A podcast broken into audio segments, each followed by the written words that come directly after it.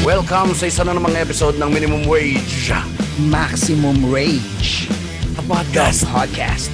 Napakasaya paring Mac. Ayan, kapabalik lang natin galing sa ating com- successful na comedy road tour sa Baguio. Uh, ramdam niyo Yes, naman ang sir. success sa lalamunan ko, di ba? Ramdam ng katawan, men. Putang ina. Oo. Pero Alam di, mo ano bag- eh. Mm, Oh. go. Ba- Hindi, alam mo, eh, hindi na bagay sa edad natin, pare. Hindi na. may, may ano na, may, may, may, may ramdam na. Pero bago tayo, mga bago, 20s to nangyayari, pare, kayang-kaya. Kayang-kaya, ngayon, Pucha, fuck. Sakit Anyway, talaga sige. sa likod dyan, men. Pero hindi, bago natin nga dire-dire, para dire-diretso usapan man, maghanap buhay na tayo, pare. Mag-promote na tayo ng ano, ng show. Let's go. Oo, unahin na natin to. Actually, ito lang muna po promote natin para mag-focus tayo dito.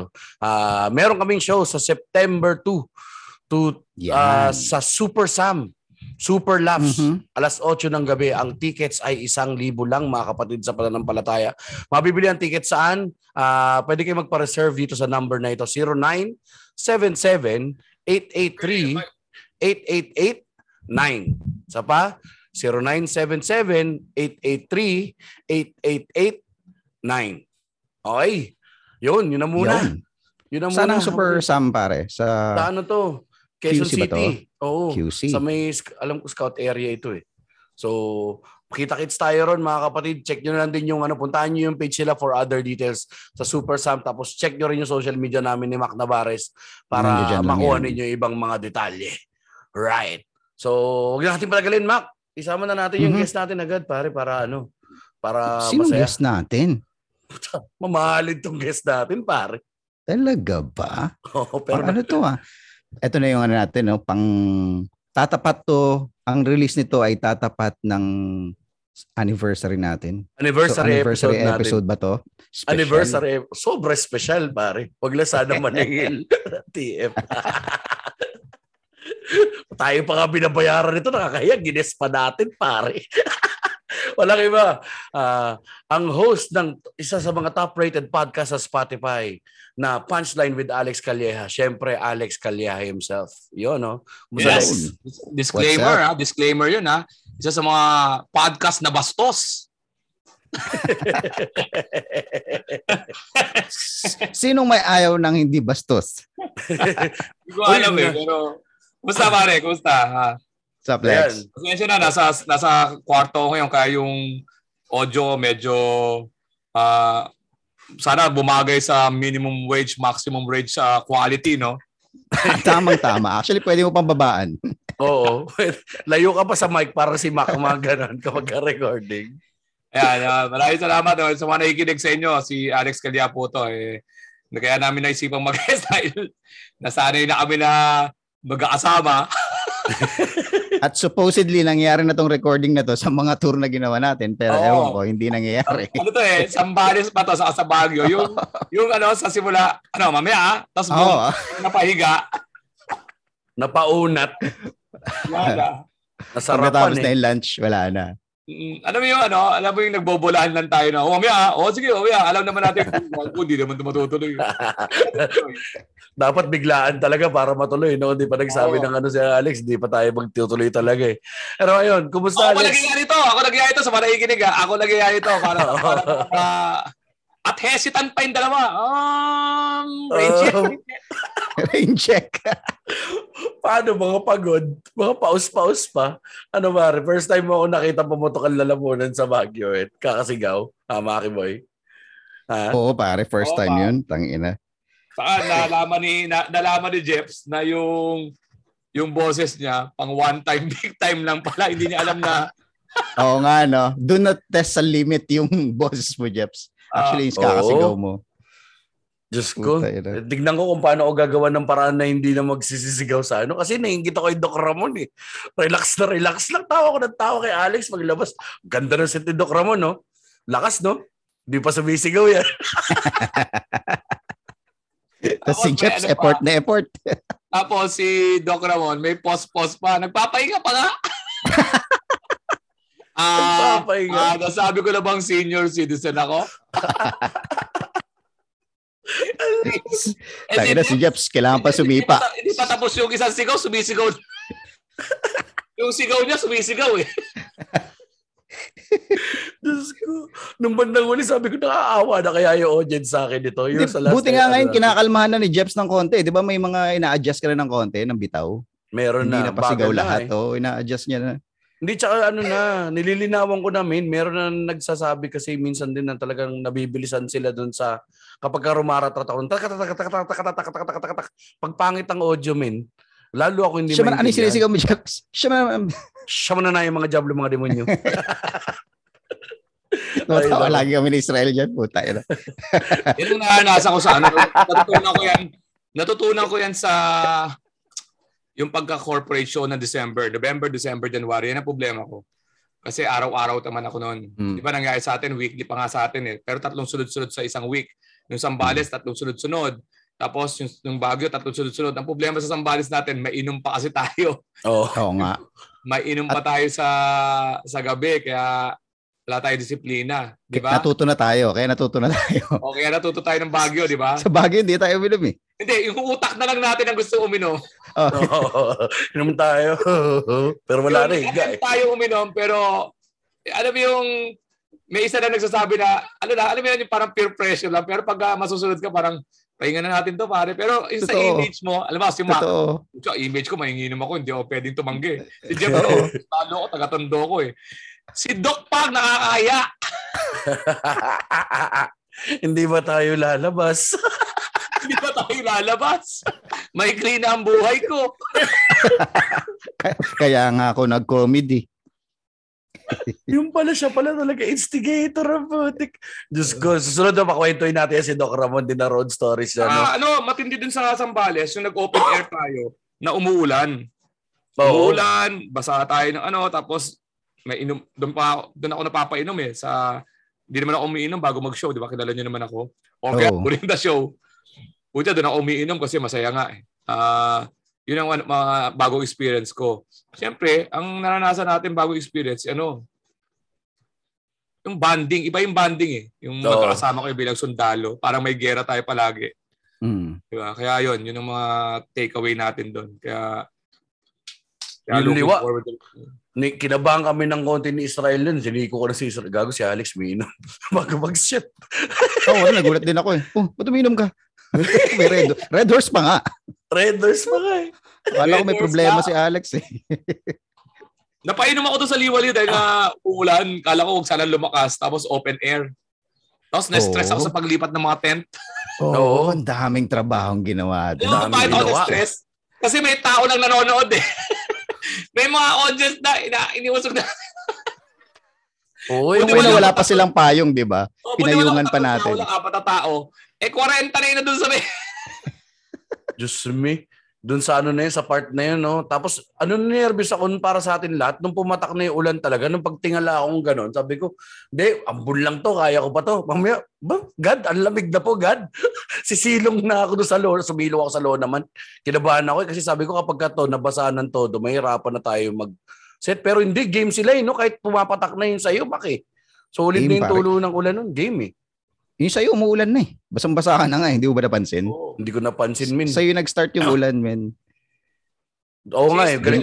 Si, Astral, si Astral kasi na-absorb ng ano eh, ng... Ng balbas. Bas.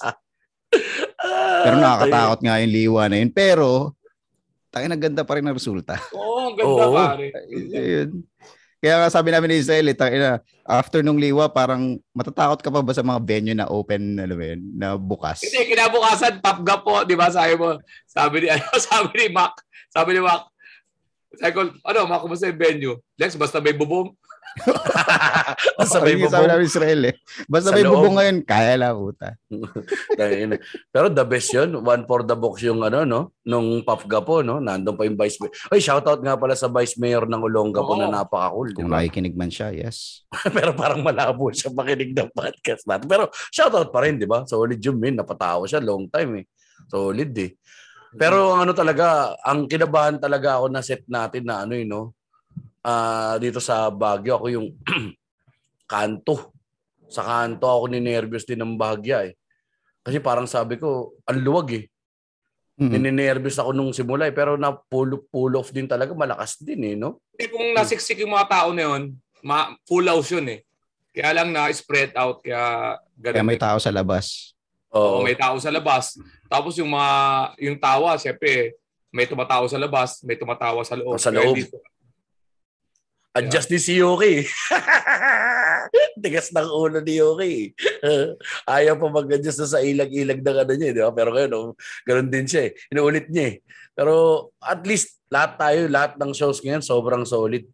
Ito, ito na yung susunod. Actually, hindi pa ano no, ay wala na lampas na tapos na yung ano natin.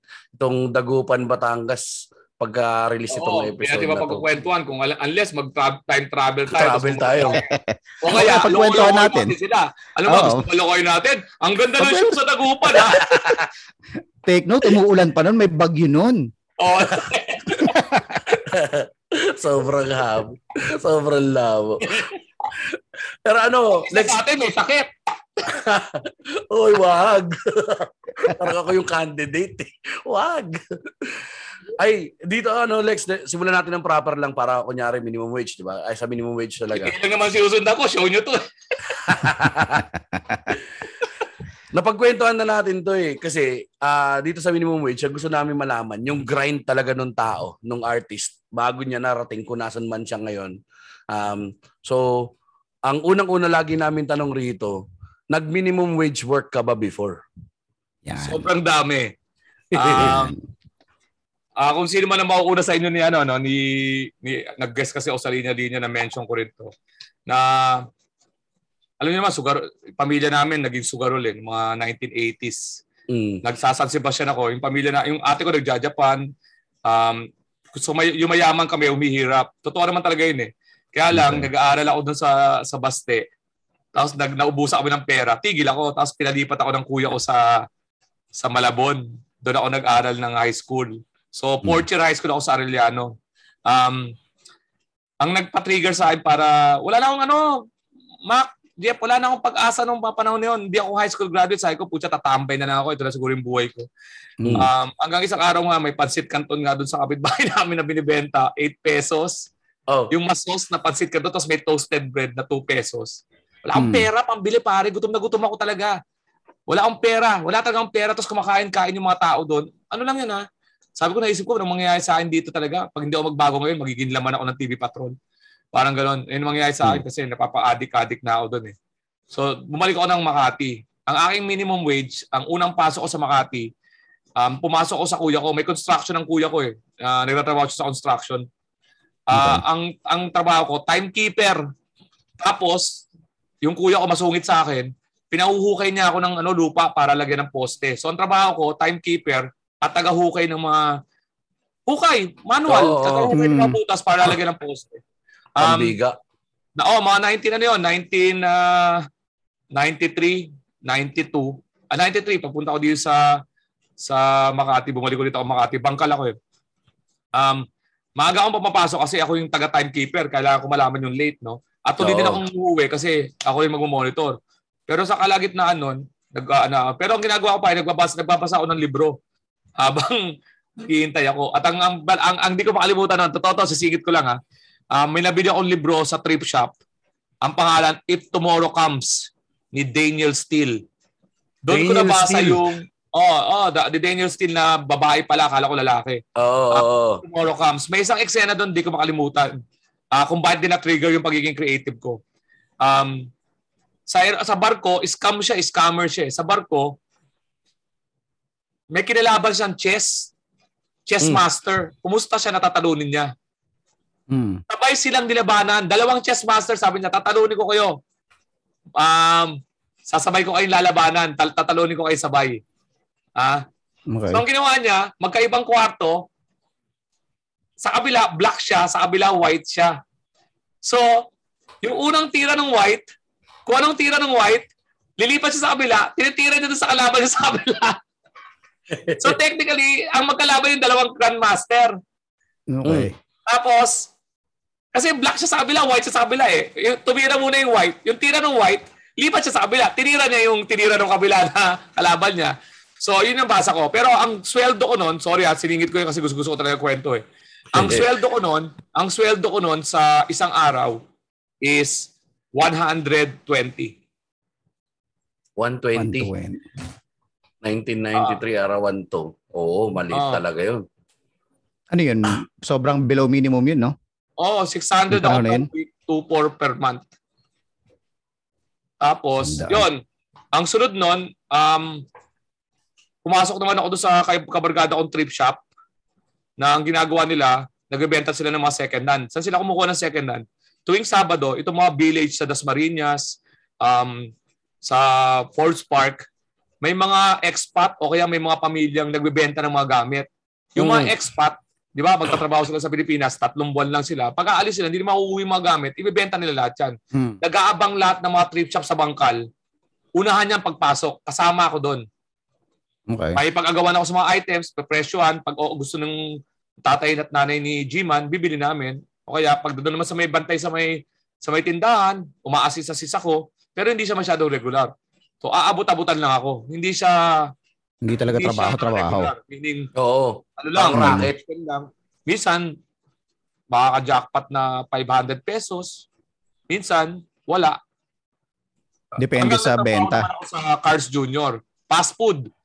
Yung Cars Junior, dati meron dito pero meron pa rin sa States ngayon wala dito. Ang Wala sweldo na, ko, natatandaan ko, is 20 pesos per hour.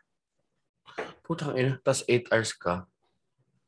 So, sandaan, 25 pesos. 140, 160. 160. Mga ganon. Hindi ka pwede mag 8 hours doon kasi medyo 6 hours lang. Oo, o nga pala, no, meron pa pala 4 hours, 4 hours lang din dati, half shift. Shifting, Pag- ganon.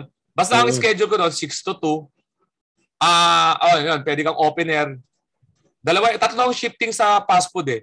Um, first first shift yung ano, yung Hmm. morning shift ka ng breakfast. Open air. Oh, hanggang Hmm. sa 2 o'clock tapos may babalik ka mag, magsasabay kayo ng ano nung mid shift Mid shift. yung 12 to tapos yung ano yung closer Hmm. Oo, yung tawid ng ganun ang ng... pinakayaw mo yung closer pare pinakayaw mo sa fast food closer kasi magugugas ka lahat ng pinagamitan eh Oo. Oo. Brutal yun. Oo. Ah, tapos yung opener naman sarap ng buhay mo dahil naka-ready lahat yun eh pero Mm. nag nagro-rotate naman yun eh ang pinakamahirap naman sa mid mid shift mata-timing ka doon sa lunch yun yung Lunch nataka- service. atayan eh Oo. Yun yung Peak nakakamali ka na naiinit mo yung plastic ng pizza dahil sa sobrang Lalagay mo sa ilabaw. Oh, tapos kaya hindi ako mo-order ng ano, hindi ako mo-order ng ah, ng juice sa mga fast food. Yung iced tea, pineapple Mm. juice, hindi ako mo-order eh. Bakit? Alam nyo, bakit? Bakit, bakit? Kasi Like, nagtitimpla ako eh. Alam kung paano Nagkakanaw. titimpla yun? Hindi naman kami tumitimpla ng per- pitchel. Ano yun? Pitchel? Bahay? Hindi. Pag nagtitimpla kami ng pare, yung, ano, yung timba.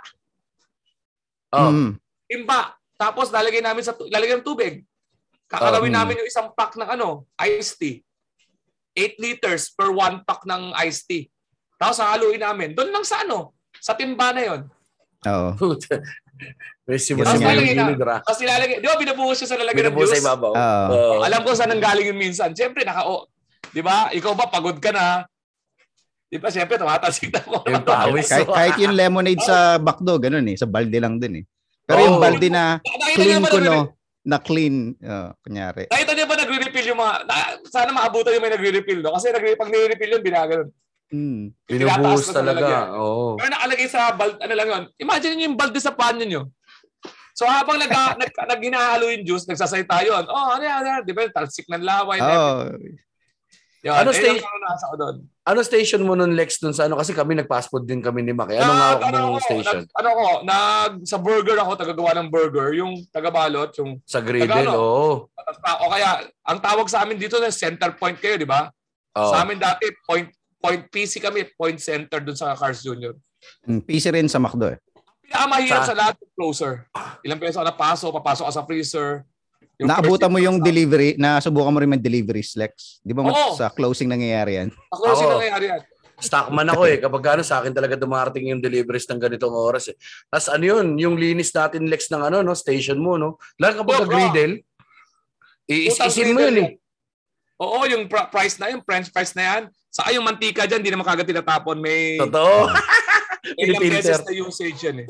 Oo. Oo, Pinipilter tapos, yun sa gabi. Ang makapagpasakit sa'yo dyan, kung ba't ka magkakasakit, yung pasok ka sa freezer, labas ka sa initan, yung Mm. kukunin mo yung mga Kusina. patties. Oo. Oo. Kusina at saka freezer, pucha. Oo. Kaya kaya social yung mga nasa ano, pag may itsura ka, lagi ka nasa counter. Counter. Hmm. Oo. pag O kaya doon ka sa ano, doon ka sa frontliner, ang ibig sabihin, doon ka sa may mga Yung ano, dining, di ba? Taga Dining, oo. Oo. Taga-serve Kung gusto mo taga dun sa Oh, kung gusto mo dun sa cashier, pwede ka magbakla-baklaan. Oo, oh, bakla, eh, bakla lang kinukuha dun eh. oh, dun lang yun eh. Hindi, tsaka yung dining, matatangkad, tapos sila yung taga-smiling grit eh. Welcome po, ganyan-ganyan, sila yung Ah, taga-smiling Tapos grit. eh. no, nagtrabaho naman ako sa salad days. Yung salad days, dalawa yung salad days namin pare. May salad days kami sa Landmark, Makati na stall lang. At Mhm. meron kaming salad days restaurant doon sa Glorieta na dating quad pa. So itong kaibahan niya. Nung nagtatrabaho ako sa salad days Landmark, hindi ka pwede pumasok sa entrance ng mga customer. Mm. Mga taga landmark, alam to. So papasok ka sa landmark, wala ka dapat dalang ano, yung ano mo, checkin yan yung gamit mo. Tapos, Oo. pero kang ano doon, yung locker, tapos magtatrabaho ka sa salad days. Pag uwi mo, exit ka rin. Hindi ka makakapunta as customer kapag nagtatrabaho ka sa landmark. Hindi ka pwede Mm. pumasok as customer kapag nagtatrabaho ka. Bawal. Kahit Okay. day off mo, Talaga. bawal. Grabe. Ah, sa bagay, ano yung, pa, ano Kasi yung filter? may ano eh, parang basta Iwas yung ano eh, pilferage, no? oh, iwas lang, pilferage oh, yan. Ayun yung pagkakatanda ko, hindi ko lang malaman. Ang hindi ko lang makakatandaan ngayon kung kailangan mo kumingi ng special permit or whatever para makapasok ka ng ano off day off mo. Pero bawal ang natatandaan ko. Ngayon, nung na-promote naman ako, promoted ka pag napunta ka doon sa pine, sa restaurant sa Quad eh.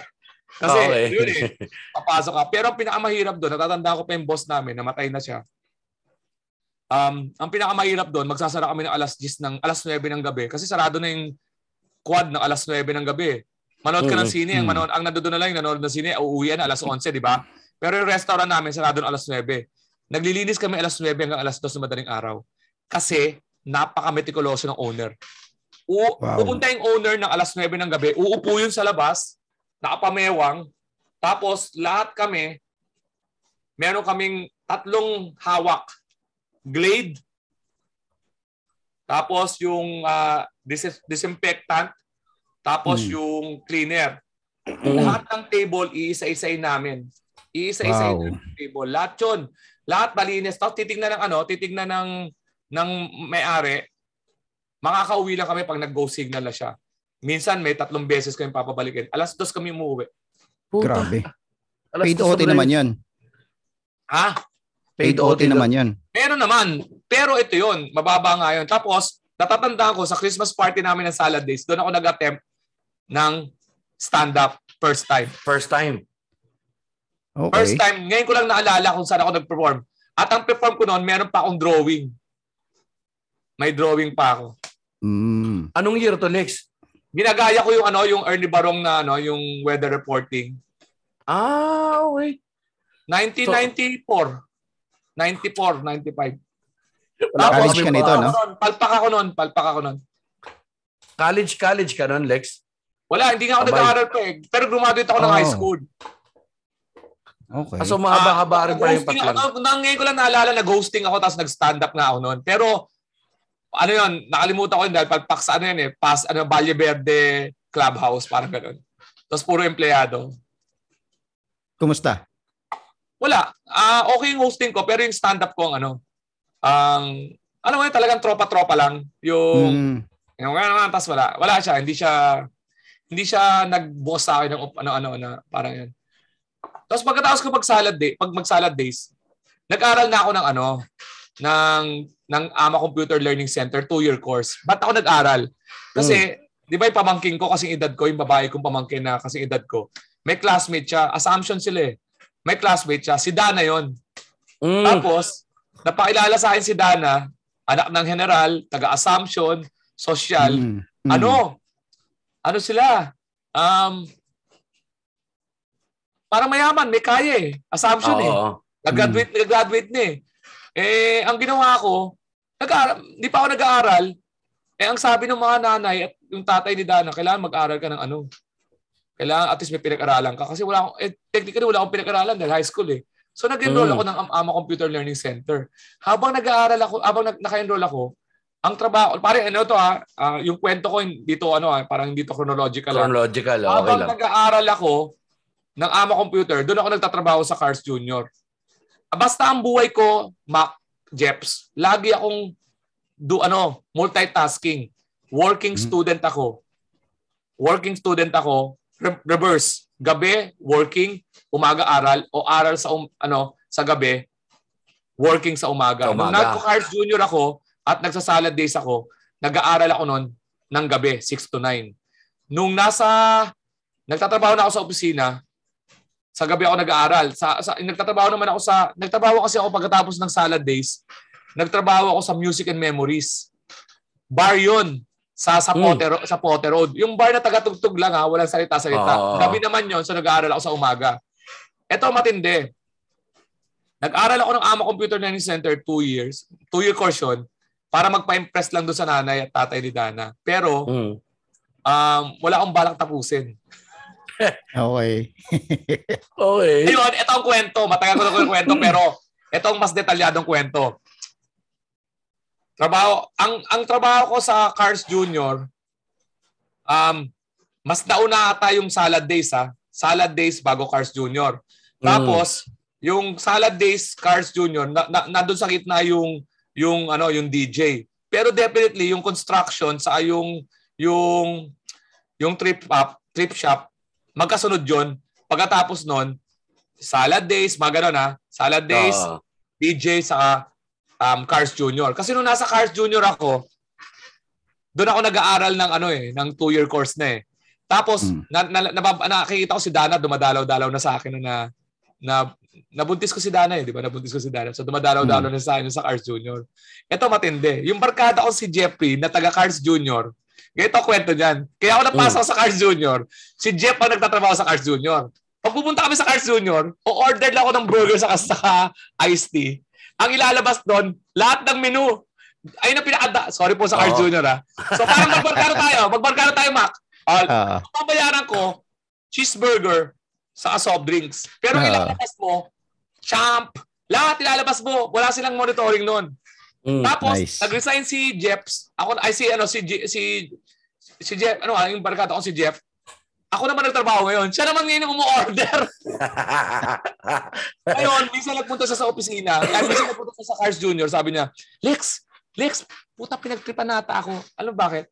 May ano dyan, may opening dyan na opisina dyan sa may SGS, sa may Far East Limited. Dyan sa Citibank. Mag-apply ka. Sige, sabi niya. mm. So nag-apply ako, ang resume ko, two-year course, di ba? Nasa, Mm. napa, nasa second sem pa lang ako eh. Dalawang taon yun eh. Pucha, pagdating ko sa SGS, sa 20th floor, sa Balero, pag akit ko, akit ko, ando doon yung mga taon dami. Di sumunod ako. Sabi ng guard, sunod ka na dyan, sir. So nag-exam ako, nag-practical ako. Pumasa ako, dalawa lang kami pumasa. Tapos mamamaya, sabi ng HR, hinahanap ko yung resume mo, hindi namin makita. Yung pala yung pinunta kong grupo, second stage na yun. Ang first stage pala, magkapasa ka muna ng resume. Oo, na Tapos shortlist na. Saka mga tatawagan. Yung mga tinawagan, sila yon. Ngayon, dala ko yung resume ko. Ito na lang po, may resume ako. Nakita nila undergrad ako. Wala silang nagawa. Tinanggap ako. Yun yung first na Nice. opisina ko. Kasi kung Grabe. nagpasa ako ng resume, baka hindi ako kinuha. Makikita nila eh. Totoo. Oo. So ngayon, Oh. dahil nga sa ang galing ko ng ang galing ng interview ko, ang galing ng speed test eh. Kasi ang trabaho, data encoder eh. Okay. Mm. Dati tamad ako mag, magkwento pero ngayon dahil sa show nyo, magkukwento ako. Yung data processing officer ko, yung data processing officer ako, ang trabaho nun, alam mo dati sa ano, ano sila eh, parang um, sa gobyerno, hinire sila ng gobyerno para i-monitor yung custom. Ang Hmm. ginagawa ng SGS, di ba pare pag mag import ka, Mac, alam mo nag-import ka sa Japan, kotse i-import mo. Kaya ka mag smuggle di-declare mo yan na, ano yan eh, ano yan, parang ano yan, mga plastic container. Di ba? Mm. Pagdating, pagdating, nakalagay plastic container pero kotse sa loob. Ang Okay. ginagawa ng trabaho ko is, doon pa lang sa Japan, i-inspect na ng SGS. Pag sinabing plastic, dapat plastic. Pag Mm. kotse, kotse. Pag sinabi ng SGS na, oh, pareho yung naka-declare dyan sa inyo, yun talaga yung papaalis. Mm. Papaalis pa lang na monitor na hindi yung pagdating sa custom. Yun ang trabaho Oo. namin. Na dapat nagmamatch yung papaalis at yung dumating Pagdating, dito. Kasi pagdating oo. doon, nakita nila na, oy, plastic yan. Isisil nila yung container. May selyo. Pagdating dito, sisirain yung selyo para wala talagang, yun ang trabaho namin. At ang, tra- ang, ang, ang sweldo ko noon, 8,000. Sa isang buwan. 8,000 per month. Pero office ako, 8 hours. Dapat night shift ako dahil nga undergrad ako, ginawa kong ano, day shift. Yung nagtatrap, nag, doon ako nagano pare, opisina na ako pare, naka-necktie na ako, saka naka-polo na ako, pre. Oo. Pero hindi pa rin kami pinagsasama ng asawa ko dahil hindi pa nga ako graduate. Ha? Ngayon, graduate ako ng two-year course habang nagtatrabaho ako sa SGS. Tapos pinakasal kami ng ng parents kasi nga technically graduate, Graduate na ako na. ng, Oo. ng college. Hindi ko na dineclare na two-year course yun. Pero ang time ang timeline nun is February si Dana ng anak, 2012. Ano, ang si Liam, yung anak ko panay, February 1997. Kinasal kami sa simbahan ng 1997 October. Pero nakasal na kami ni Dana ng West ng October 1996. Ang ayaw lang ng nanay, ipakasal kami sa simbahan. Simbahan. So, Mm. yung kasal kami ng West 1996, nanganak si pinanganak si William ng February 1997, pinakasal kami sa simbahan ng October 1997. Ito ang matindi. Two-year course na lang ako, di ba? Oo. Nung pinasukan kong trabaho, ang bait ng manager ko, nanood sa atin sa 70s Bistro. Yung binati ko na Ate Kay, si Ate Kay Icasiano. Siya yung Mm. manager ko. Na-promote ako pare. Talaga. Bilang data, data pricing officer, na-promote akong customer service. Pagkatapos ng customer service, na-promote ako ng purchasing officer. Ang problema, doon ako nagkaroon ng problema sa kum- kumpanya kasi undergrad ako eh. Ang Oo. hinahandle ko mga tao, college graduate. Mm. So may dilema ako na kailangan makatapos ako ng college. Yung manager ko pare, pinag-aral ako habang nagtatrabaho ako sa opisina. Purchasing officer ako, yung namimili ng mga gamit para sa opisina. Mm. Alam mo ginawa sa akin ng manager ko? Pagdating ng alas 2, nire-release niya na ako. Kahit 8 to 5 Beta. ako, pagdating alas 2, alis i-declare mo as, as ano, out of business, ano, official business. Oo. Mm. Pumapasok na ako sa AMA Computer College ng alas 3 ng hapon Bait. hanggang alas 9. So, ang trabaho ko sa opisina, 8 to 5, pero nirelease ako ng manager ko ng alas 2. Pero Alas dos. bayad pa rin ako kasi declared as office. Sorry po sa SGS, sinabi ko lang ngayon. Tapos, nakagraduate ako ng 4 years. Nakagraduate ako ng 4 years dahil sa manager ko na yun. Computer Science graduate ako sa hindi nakakaalam. So, Bachelor of Science in Computer Science, graduate ako ng 1999. Nag-end yung contract ng SGS kasi dumating na si ERAP. Oo. Tinanggal niya yung Tinanggal niya tema. So, ang ginawa Okay. ko, dahil graduate ako ng AMA, nag-apply ako sa AMA bilang ano, professor. Total, trabaho naman ang pinag-uusapan, Mac, no? Ngayon lang ako nagkwento Oo. ng ganito. Bago ako nagtrabaho, matutuwa yung makakarinig ito. Bago ako nagtrabaho bilang professor sa AMA, may choice ako dalawa. Professor sa AMA o sales representative sa Philip Morris. Ang sales representative sa Philip Morris, 15,000 per month. mm. Tapos may Ford Ranger na service. Wow. Anong trabaho? Ang gagawin ko lang is imomonitor ko yung mga tindahan sa isang area na kailangan nagbebenta sila ng retail price. Mhm. 50 meters away sila sa simbahan at eskwelahan at sumusunod sila sa display. Ang ganda, di ba? Tapos naka Ford Ranger, 15,000. Alam mo kung saan ako na-assign? Saan? Tondo. Ha! Ha! One week pa kami nag-meeting, pare. One week meeting, orientation. Hindi siya, hindi siya sa enterprise, ha? Meron sa Philip Morris na enterprise. Meron pa sila sa Libis dati. Nag-meeting kami, syempre, knows, pare, smoking, eh, is, pare, di bawal ang smoking. Philip Morris, ano, naka-plastic. So, punong-puno na. Two weeks na, pare, two weeks na ako. Yung nagkaroon ng assignment, doon ako sa naka- naka-area sa Santa Cruz, Bloomingtree, Tondo. Oo.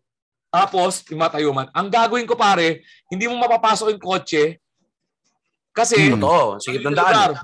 Bababa ka na naka-uniform ka ng puti, tapos meron kang Philip Morris, tapos may hila-hila ang Philip Morris, Malboro ah. Philip Morris, Malboro. Hila-hila mo yung papasok sa mga looban. At sasabihan mo yung mga looban na magbenta kayo na maayos, pare magugulpi ako doon. Oo nga, no? Alam mo, kaya ang ginawa ko, nagturo ako ngayon sa ama na lang, pinili ko sa ama. Ang kagandahan sa ama, ang sweldoan ng mga teacher, per ano, per subject. Ah, Pag nag-full, yun. parang ang estudyante rin, pag nag-fully load ka, susweldo ka ng Mm. 40,000, Okay. 30,000 per ano month. Di ba? Pag nag-12 units ka, konti lang sweldo mo, eh puta kumukuha ko ng 30 units. So yun ang ano ko. Pero ma, pero Jeps Mac, para para tumaas ang sweldo mo sa sa ano, sa professor, kailangan nag-aaral ka. akalain nyo nag-aral ako ng masters. Habang Oo. nagtuturo. Habang nagtuturo kasi para tum- ang, ang sa sa academe, ang tawag nila academe, para tumaas ang sweldo mo at magkaroon ka ng powers, mag-aaral ka. Masters, ang sunod doon, doctoral. Doctorate. Oo. Oh, para magkaroon ka ng ano, ng posisyon. Pare, yung 1992 na akala ko hindi ako makagraduate ng high school. 2002 graduate ako ng Masters in Computer Science. Ano, Masters in Computer Science. Damn. After 10 years. Puta. Yung ano Lex, yung gusto ko lang balikan yung mga sinasahod mo, 'di ba, nung nasa Eh, ako din eh. parang 8,000. 8,000. Ano yung value Eh, ng... ano, Oo, tsaka ano, kumusta yun sa parents ni Dana? Pinipressure ka ba nila sa mga Hindi. gastusin? Para para maka maintindihan nila kung bakit ako nang bababae. Wala kami sinasabi. Hindi, hindi, hindi, hindi, hindi, joke lang, joke lang. Joke lang. Hindi, um, ang, ang, ang, dahil nga mayaman sila, may coach, may coach. Si Dana ang nagda-drive, siya ang may kotse. Nung kinasal kami sa simbahan, napatira na kami, napatira na ako sa bahay ng in-laws ko. Ang bahay Hmm. ng in-laws ko, yung dating bahay ni Fabian Ber. Okay. Okay. General. Uh, Bonifacio Naval. So, hindi ko talaga naramdaman yung pressure ng pagpapa, ano kasi nga, sagot ng nakatira kami sa bahay ng in-laws ko, pagkain ng Depends in-laws on the allowance that you will give us, Dad. Yung ba yan? Wala, oh. Totoo yun. Totoo yun. Talaga napatira ako. Pero sunod ako sa, para akong naging anak lang ng, naging additional Hmm. anak lang doon sa bahay. Ang nasusunod pa rin yung tatay kasi siya yung father figure. Pati doon sa Oo. anak ko. So, yung sweldong 8,000, ang kagandahan lang nun is meron akong benefits. Um, medical, um, yung health card, medyo naka ano-ano ko doon. Pero hindi pinapansin ng tatay, ng father-in-law ko yun. Yung, yung sinisweldo ko. Ah, 1997 kami nagsama. Bumukod kami 2005, 8 years ako doon sa bahay. Naramdaman ko lang yung pressure no 2005. Nung bumukod ka na. Ano nang trabaho mo noon? Nung mga Di ba panahon yung na- nanganak nga si Dana, nagbibigay nga ako ng sweldo ko doon sa Cards Junior. Hindi nga Oo. tinanggap ng tatay. Akala ko laki na nang naipon ko. Nakaipon ako ng 10,000 pesos. Ang babayaran ko 120,000 dahil cesarean si Dana. Aray ko po, nanay. Oh. Yung inaabot ko sa parents, sabi ng parents, tago mo na lang yan dyan. Okay na kami dito. Kami na to. Okay. Damn. Grabe. Kaya sa mga hindi nakakakilala sa akin, yan po yung mga kilala, unti-unti makikilala ako ngayon. Special to sa episode tong minimum wage and maximum wage kasi gusto ko dito magsabi talaga ng mga Oh, kasi alam ko, yung mga ibang podcast, hindi ka pa nagkukwento Lex ng ganito. Hindi, eh. eh. Oo, eh. Sabi ko Exclusive to sakto to exclusive. eh. Ah, yun. Mm. So, pagdating na 2002, graduate ako ng Masters of Science Computer Science. Natuloy ako ng professor. Um, nag-resign ako sa AMA.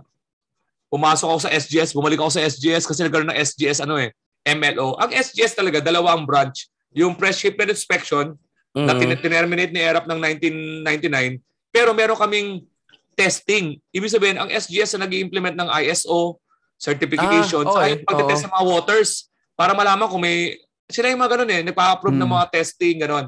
So meron doon sa pasunta mo. Nagtrabaho ako doon one year. Ngayon, graduate na ako. Naging systems admin ako. Anong systems admin? I take care of the hardware network ng kumpanya. Yung hardware Ah. connection PC, problema Hmm. ng PC, ng server, one year yon. Tapos pagkatapos noon, ang sweldo ko noon nasa mga 20,000 na. Ah, ay hindi, mga ang sweldo ko noon sana 12,000, 15,000. Ah, mga ganun na ang range ng sweldo ko sa ah, SGS bilang systems admin. Hanggang sa hinire ako sa nag, nag naglipat ako sa Accenture ng 2005. 2005. Ang sweldo ko na noon mga nasa 20. Pero pag Hmm. binawasan ng tax 32, 32% ng tax natin eh. So ang Oo. kinsenas ko tapos ang ano, ang goal namin ni Dana dati, sabi ni Dana, kaya kaya si sweldo ng ano ng ng ng 5 digits. Kasi ang sweldo ko Hmm. lang na sa kinsenas 9,000. Mhm. Malaki na yun eh, 8,000. So 2005 to 2012, um, napopromote-promote ako sa Accenture every year kasi nga nag-host ako. Oo. oo. Mm. Host din ako. So, uh, lagi nga ako di ba multitasking. Yung nasa ama ko, dahil, studya, dahil teacher ako, pinaka-entablado ko yung pagtuturo. Ako yung Hmm. comedy teacher eh. Yung Oo. maraming gusto, Hmm. may gustong teacher dahil cool na cool si Mr. Calleja. Ah, ako dahil may, may patawa ako eh. So doon ko rin nahasa kasi nahalig ako nagpapatawa yung turo ko eh. Ngayon ko lang na-realize yun. At ngayon ko lang nasabi yun na yung teaching ko is also my stage. So ang tagal Nice. ko ang tagal talaga ng practice ko pare sa stage kasi apat na taon ako nagturo sa AMA. It's my stage. Eh. Tapos nag, nag, nag-host din ako sa sa mga events. Pagkatapos kung mag nung nag-SGS naman ako, doon pa lang sa SGS ng 1997, di ba nag, nagtrabaho ako? Oo. oo. data pricing. customer service, sa ano, host na ako doon. At Mm. expat kaya yung foundation ko bilang host, ano eh, corporate eh. Kasi dahil nagtatrabaho ka, susundin mo yung HR. Tama. So, yun ang practice ko. Um, host at ah, ano, tapos pagdating sa ama naman, teacher naman. Tapos nung nag-Accenture ako, ganun din ang nangyari. Na-discover din nila na nag-host ako ng patawa. Naging komedyante din ako doon. Anong ano yun? Di ba meron kang may lumabas ka sa YouTube dati, yun yung napapanood ko, may Accenture event eh. Yun Yung yun. nag-stand up ka. Yun, Yun yun. yung host ako ng ano ng Araneta Coliseum. Ah, Araneta ba yun? Oh, tapos yung Solid yun, napatid puta. kay Bamboo.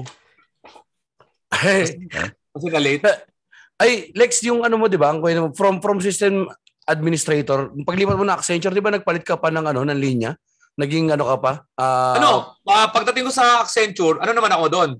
Mainframe developer. Kobo lang Developer. po ako.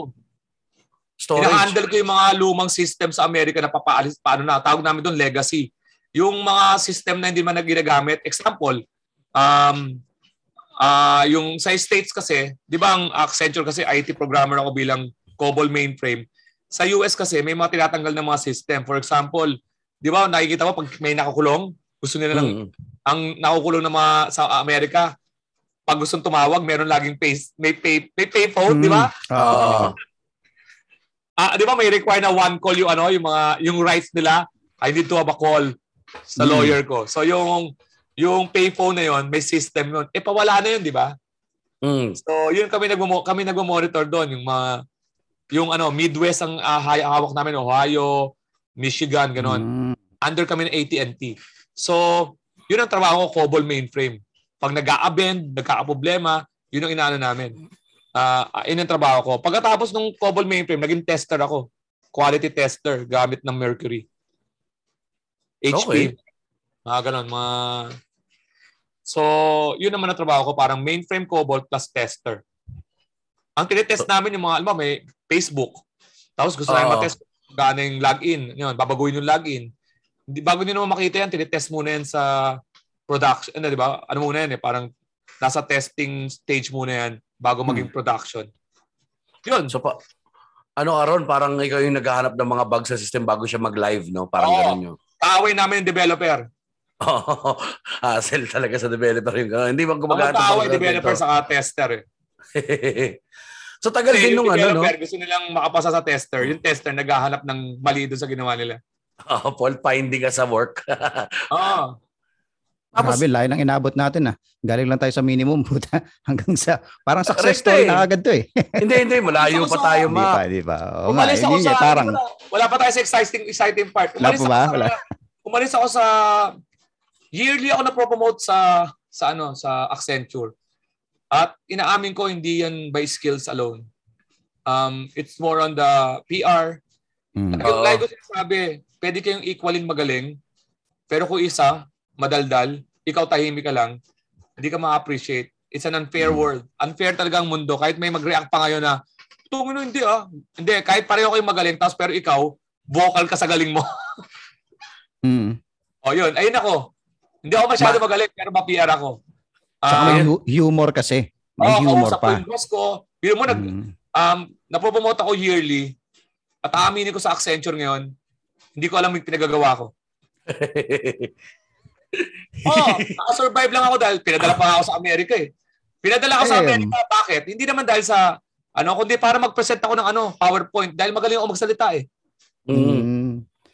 Mm. Bulagas Kasi kasama, lang. pero ano no? yun ha, kasama sa leadership skills yan ha, tsaka soft skills yan ha. Oo, yung kaya ano, naging, ang, ina, ang umalis ako doon, ang posisyon ko team lead eh. Pumasok ako, um, um, ang tawag ASE, Associate Software Engineer.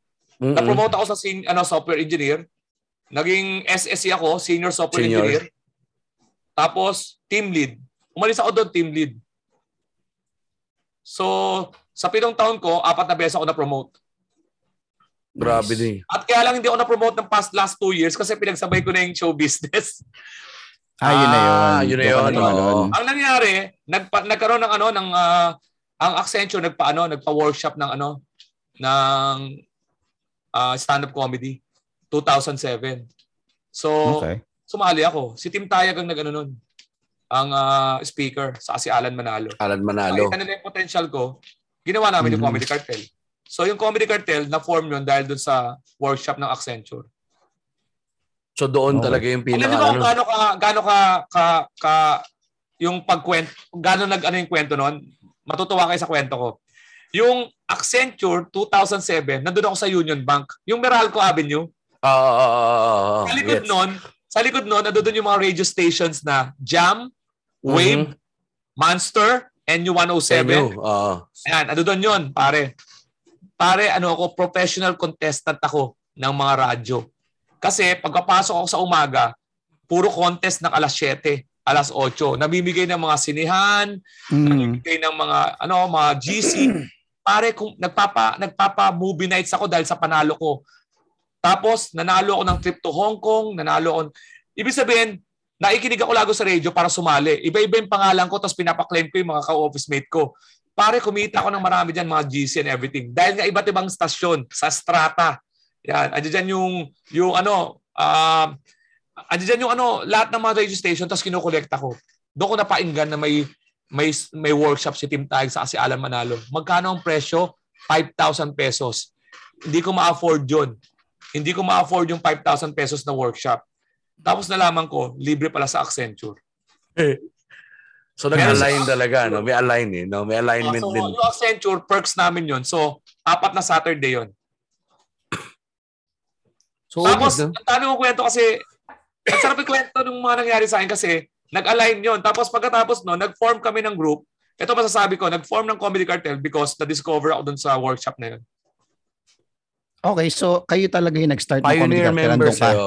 Pioneer Comedy member Alex. Si Tayag, si Alan Manalo, tapos pinuha niya ako, si Ryan Puno, si Marlon Olivan, um, si, tapos tinawag nila ulit si Mike Unson, si Stanley Chi, tapos nag-file contest ng Lapapalusa, doon pumasok si Red Olero.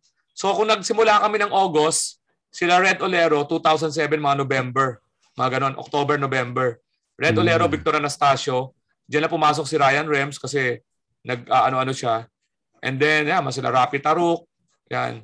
Tapos, si GB naman 2008. Oo, wala pa palusa to. Masabay Kasi, niya yung... mm. Yata to parang pumasok, pumunta lang siya sa isang open mic sa Alchemy. Ah, okay. Na- Si Ryan Puno ang ano, ang parang part, may mga owner-owner yung pamilya nila. May open mic room na kagad kayo nun. Wala. Nung nag-start Ang, kayo. ang, ang open mic ko noon, Kapya Gogos, yung provide ko malapit sa Union Bank. Tapos yung na-open sa amin, yung Kapya Gogos, yun yung unang open mic namin. Okay. Tapos, nagkaroon ng isa sa ano, sa Capones, sa may Makati. Citibank. Sa Citibank, tuwing Wednesday yon sa Makati. Oo. Yun yung open mic na kinukwento ko na tatlo lang nanonood. Pero si Mm. Alan Manalo, ang nagpupunta doon, ako, si Victor, si si Si Durf. Sila hindi pa sila ah, Stanley sila ano pero pag nag-perform kami doon tatlo lang nanonood. Pero si Alan Manalo pag nag-over ka ng 3 minutes putya kakwelyuhan ka. Kasi conscious sa time. Tapos pagka Wow. eh yung pagbaba mo man you have to exaggerate. You have to push it. Ganun yung training namin dati nun kala Alan Manalo. Mga 2007 yon doon nagsimula. Nagkaroon kami ng workshop siguro mga around May June tapos na-form nga yung comedy. Car. Hindi ko na alam yung mga months ha, pero 2007 yun sure ako. Pati yung Lapapalusa. Doon nabuo yung comedy cartel. Tapos ano, ang dalawa lang ano namin, yung Kape Agogos lang and yung Kape Agogos kasi kilala ko yung may-ari. Walking distance ng Union Bank. Tapos yung isa naman sa Capone sa Makati, sa Balero.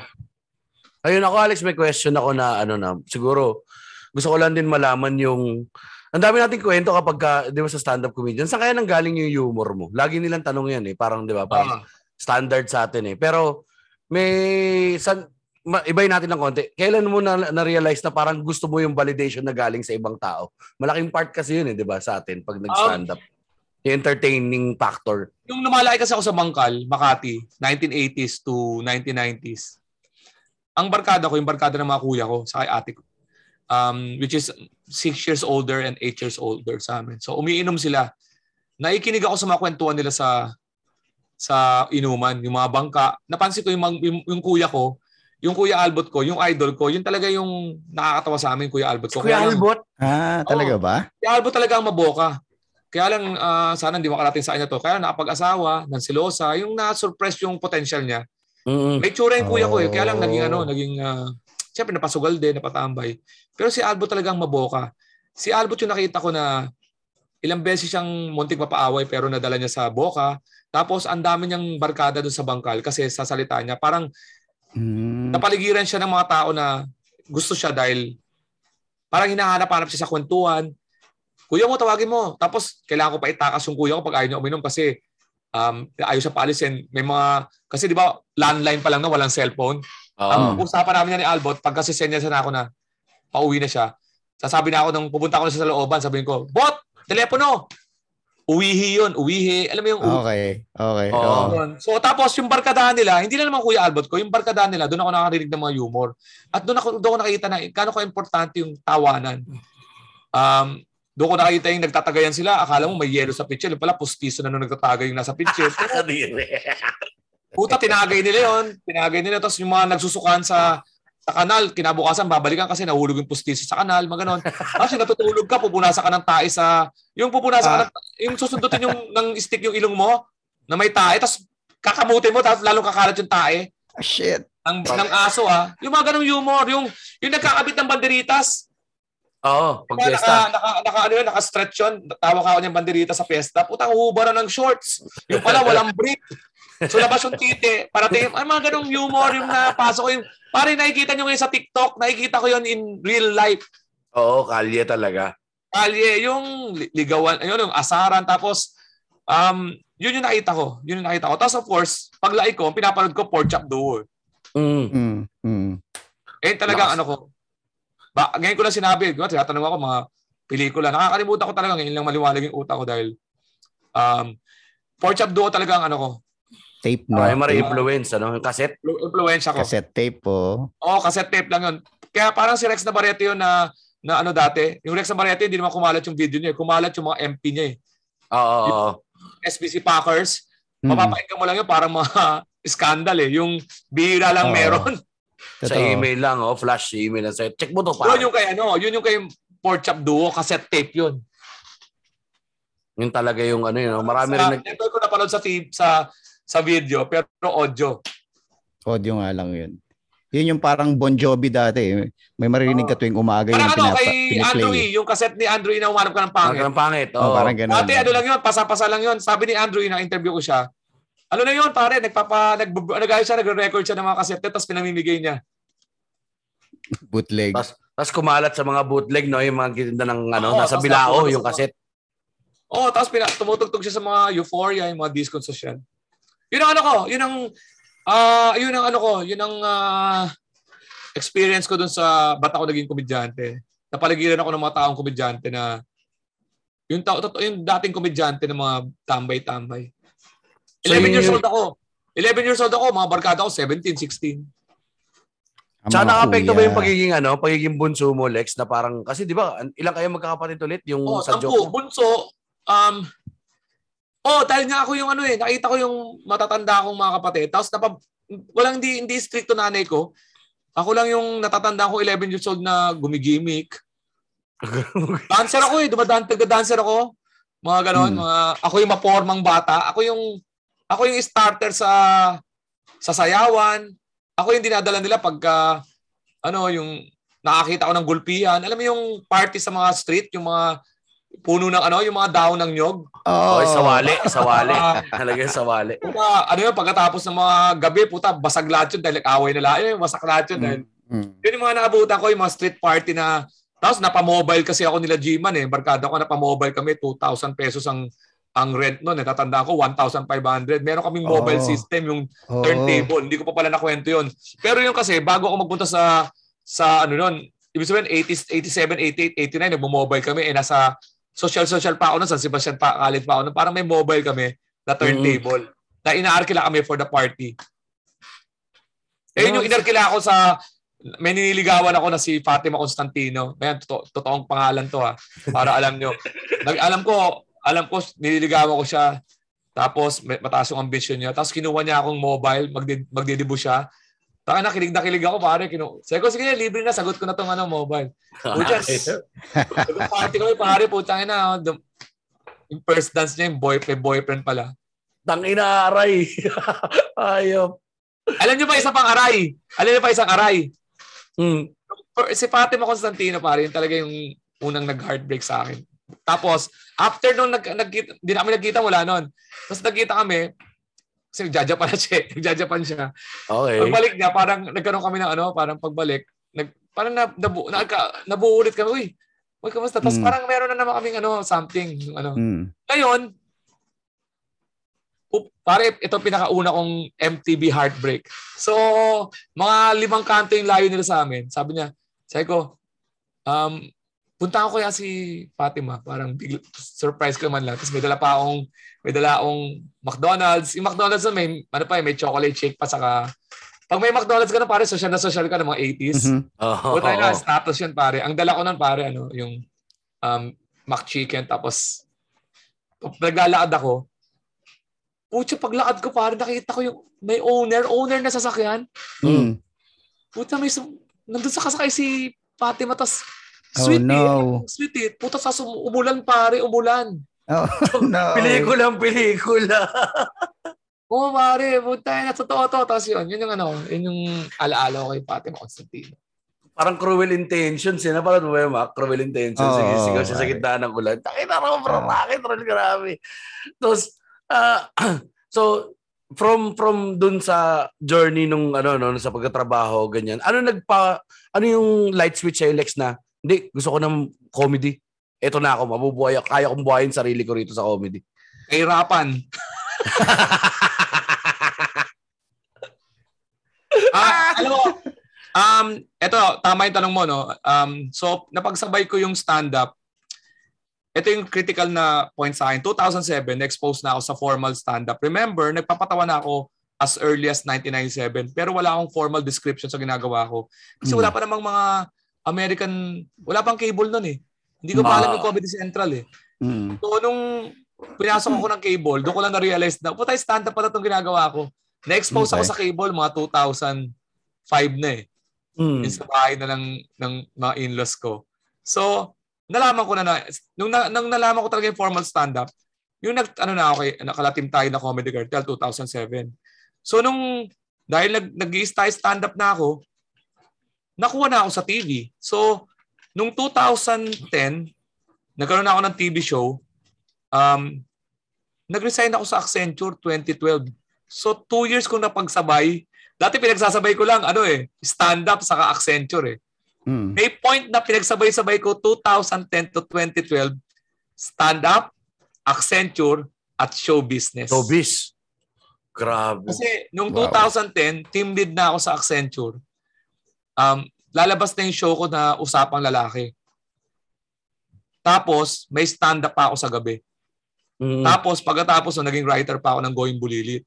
So, ang, ang, ang nasa plato ko nung mga araw na yon, nung mga panahon na yon, 2010 is taping, um, tapos stand-up sa gabi, at 8 to 5 na trabaho sa Accenture.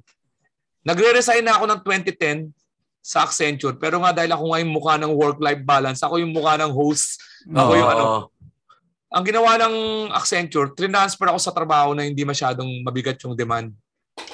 Yung dating IT programmer na COBOL mainframe na tester, nung nag-resign ako sa Accenture, ang trabaho ko na lang mag, mag-assign ng mga kwarto sa mga expats.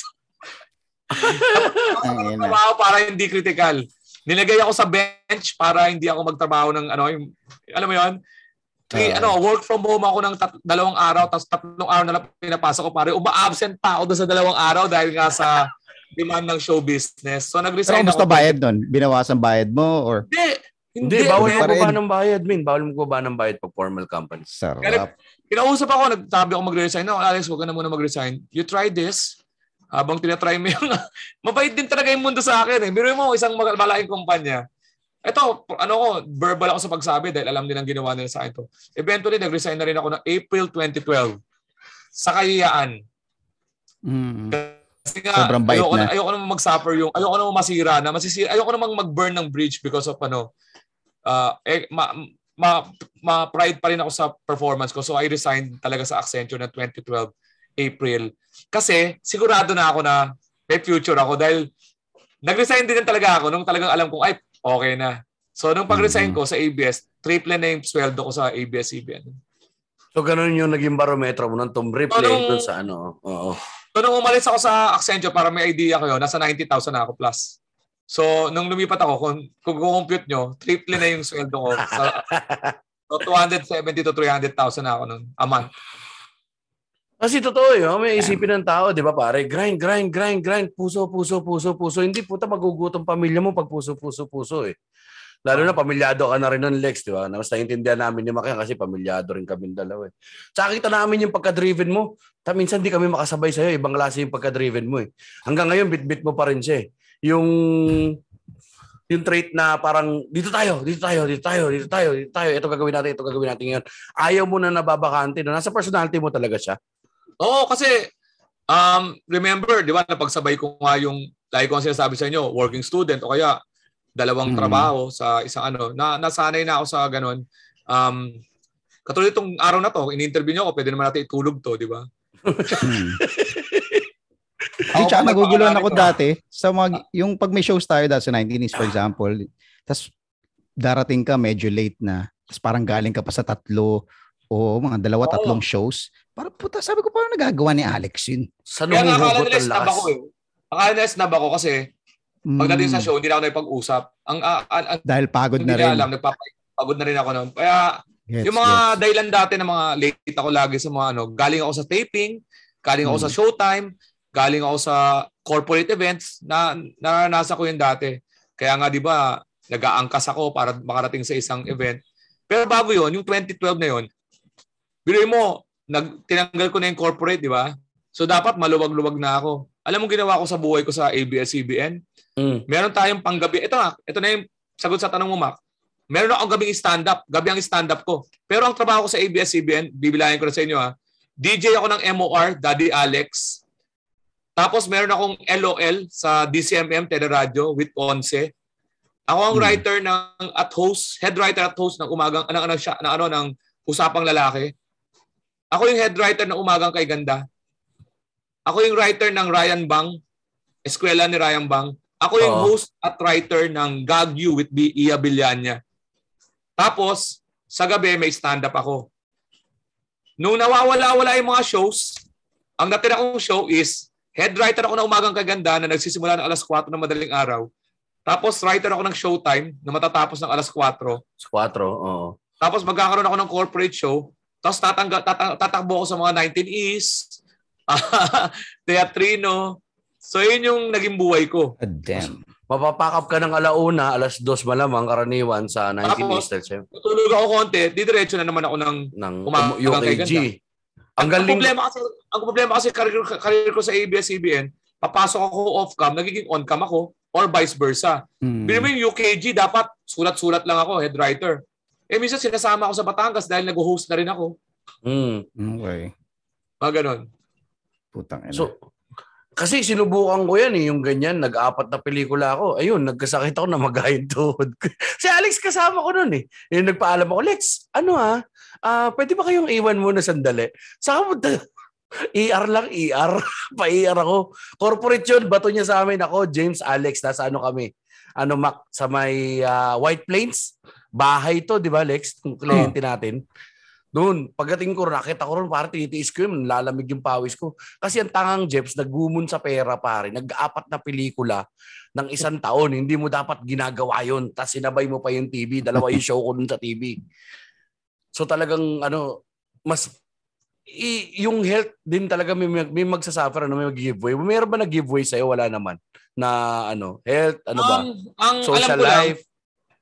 Ang alam ko lang, ang patunay ko na lang siguro, kung sino man yung mga nags, man ba, may mga nagsasabi man ng mga nakatrabaho ko dun sa sa ABS-CBN na baka may mga na-neglect ako, hindi ko alam yun. Kasi syempre, sa kanila, sa kanilang usapan yun eh. Bawa, may, may TV show ba, whatever. Pero ang naiisip ko na lang, kinukuha naman nila ulit ako eh. Ibig sabihin, Okay pa rin. okay, siguro ang ginawa ko, di ba? Kasi hanggang ngayon, open ako sa ABS-CBN. Um, so, ang mga nanay, ang mga ano ko lang dyan, kasi nga, wala nga tayong pera, di ba? Nag-iipon tayo ng, ano, so, minsan Okay. yung quantity, mas gustuhin mo na kaysa yung, di ba? Ang problema lang dyan, Mm. hindi tayo napatropa sa isang grupo. Halimbawa, dahil sa nagmamadali ka palagi, sa isang production, ano, hindi ka na makainom up ng makasama yung mga kapwa-artista. Oo, oo, wala Di, social. di ba, ganyan ang uso dyan eh. Pagkatapos ng taping, inuman para banding. Tapos Hmm. nabubuo yung nabubuo yung ano mo, banding nyo. Di ba? Pat- Katulad sa sitcom. Oo, Pagkatapos oo. sitcom, inuman, di ba? Di ako, di ako madalas maka-join dyan. Kaya ang dating sa akin, ang dating ng iba, hindi ako yung kasama doon sa hindi ako kasama doon sa mga kinuturing na close kasi Oo. ah, paano ako makakatambay? Eh pagkatapos ng taping, kailangan tumakbo ako sa show natin sa Comedy Manila. Lalagari. Oo. conscious ako eh. Gusto ko sana. Pero kung halimbawa hindi nag, nagkataon na focus ako halimbawa sa sitcom, edi mag-PR ako doon sa loob.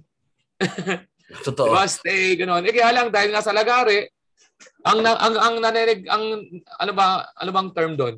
Hindi naman sa, ano, inaano ko, parang, yung nagsisisi ako. Pero, kung bibigyan ako ng chance, ang nakita ko lang is, hindi ako nakapag-build ng, ano, ng,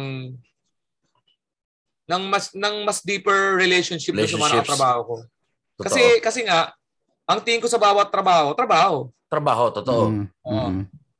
Hindi Oo, ko kasi- talaga siya parang um, inuman after. Ta- kaya itong comedy natin ngayon, na ito lang ginagawa natin, na nag nagtutour tayo, nakakainom tayo kasi doon tayo sa isang lugar. Pero kila, kita nyo naman yung coming from America ko. Galing ako, yung unang show natin sa Teatrino, galing ako sa isang event. Oo. Di ba? Sa 19 is lang ako sa Casamandos. Nando doon talaga early. Yung 70s Bistro, galing ako sa birthday ni Senator Sani Angara. Yung mga nami-miss ko na na ano na nasamahan, yun lang siguro ang ano ko. Na, Pero ano, hanggang ngayon, hanggang ngayon Lex, ganun pa rin yung grind mo eh. Para, 'di ba? oh, hindi naman pa rin ginagawa. So ano eh. yan? Kung dati, syempre malamang parte na yung motivation na kailangan mo mag-ipon, 'di ba? Para para sa future. Um, ngayon medyo malamang may pera ka na. Hindi mo- hindi ka ba medyo naglalaylo o, o Naglalaylo, Tira kaya pa rin ng tira. nakapag-tour tayo. ah, sa bagay, no? Sa bagay, no? men. Kasi kung- kung hindi ako naglalaylo, malamang tuma- marami ako natanggap ng mga, katulad ng US tour ko, hindi naman mangyayari yun kung may natanggap ako ng mga events eh. Sa Pilipinas. Oo. Patay ako doon. Pero Kung talagang nag- giveaway ako. Yung tour natin sa Sambales, saka sa Baguio, may mga nag-conflict-conflict yan na na nireject ako eh. Hmm, talaga? Oo. Lahat yan may mga ano, katulad yung mag-show tayo sa Dagupan, pag uwi ko, mag-taping ako sa Corina. Bumabalik na yung ano eh, yung yung demand ulit dahil wala na yung pandemic. Mm-mm, Yung pandemic naman kasi, iba naman ang kabisihan ko doon. Ang busy ko doon sa pandemic is building may ano, may yung yung 'di ba yung pang yung gamit sa online, pang podcast and ano. Oo. Hindi ko alam na hindi by design pero nakita ko nakapag-assemble ako ng mga gamit. Ayun ang pinagkaabalahan ko noon kasi may mga tawa-tawa together doon sa I Want, may mga online shows. So parang lagi ako ano, um, nakapaglaylo ako dahil sa hindi sa akin kundi dahil sa sitwasyon. Yung pandemic, Okay. nakapaglaylo ka kasi wala naman talagang nangyari lahat Wala eh. nangyari, oo. Mm. Ang nangyari, bumalik lang August online. Pagkatapos ng November, of course busy ako lagi mula pa ng 2007 tuwing December. Pero itong November, December, January ko ng past two pande past two years, sobrang busy ko. Pero ngayon, pa- ngayong parang may karapatan na rin akong tumanggi kasi. Oo. Okay. Ayun ang kagandahan ko ngayon. Ang pinaka-adjustment ko ngayon, nakakapag-give up na ako ng mga projects na hindi ko gusto. Yun. Na alam kong not worth it. For example, tumatanggi ako sa mga sitcoms. Tumatanggi ako sa mga teleserye na may lock-in. Yung dating, i, ano, dating, putya, apektado ako, hindi ako nakasama sa pelikula. Ngayon, parang, sorry ah, hindi, hindi ayoko eh. Mabi, mabigating role to ah. Eh, Arjo Atayde movie ako na tinanggihan. May Aga Mulak ako na gano'n. Meron akong, di ba, may Eric Mati pelikula ako ng mga natanggihan. Na sa tingin ko, kung 2012 yon kagat ako ng kagat nun. Oo.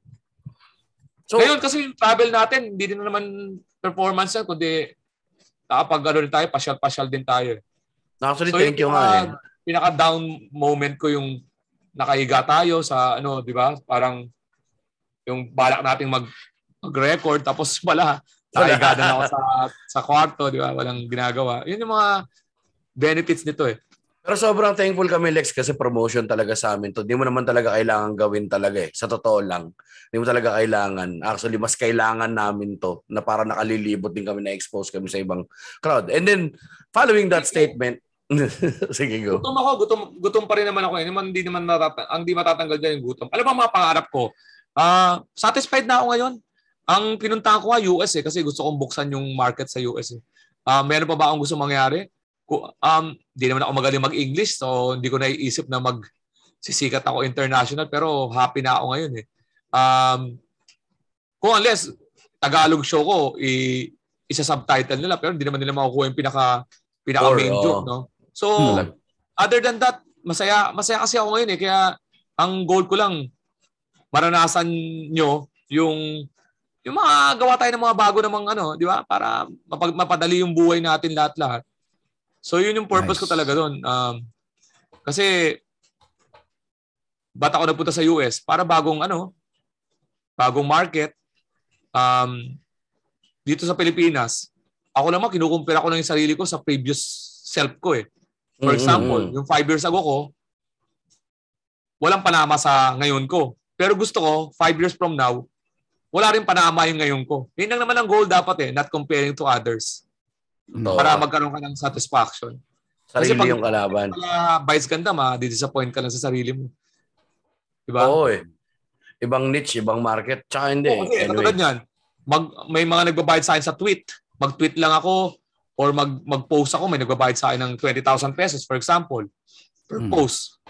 Pag kinumpara ko lang kay LeBron James na 200,000 US dollars ang mag-tweet, tangin na wala ka talagang ka, Wala. wala ka talagang ka satisfaction. Pero pagka kinumpara mo sa sarili mo yan 5 years ago, yung 5 years ago, wala na magbabayad sa akin mag, mag-post ng 20,000 eh. Tama. So, Healthy nga yung ganun. Healthy nga Sasaya ka. Sasaya ka sa, sa buhay mo, di ba? Mm. Totoo. Tsaka, ayun, ano, parang ah, question na rin, Lex, no? sa, dahil nga doon sa exposure, exposure na ganyan. Um, paano, ito tanong lang pang para sa mga viewers, tsaka para sa akin na rin, paano mo na-establish, kasi ang, ang hindi alam ng lahat, yung pag-establish mo ng brand at name na Alex Calleja, gapang yan. Grind yan. Hindi yan binigay sa'yo na, oh Alex, oh, ikaw na ngayon yung lagi namin kukunin ano yung sa tingin mo defining moment na nakita mo nun na parang, ah, ito na. Tapos na, may ano na nag, nagprodukto na yung grind ko. Tsaka ano yung steps mo na ginawa para makuha kang ganun? O trabaho-trabaho lang talaga? yung pagpasok ko sa ABS-CBN, ang goal ko talaga, ah, ang powers nating mga stand-up comedian is our stand-up comedy. Hindi naman tayo Mm. pwedeng lumaban sa teleserye, sa sitcom. May mga galing sa sitcom eh.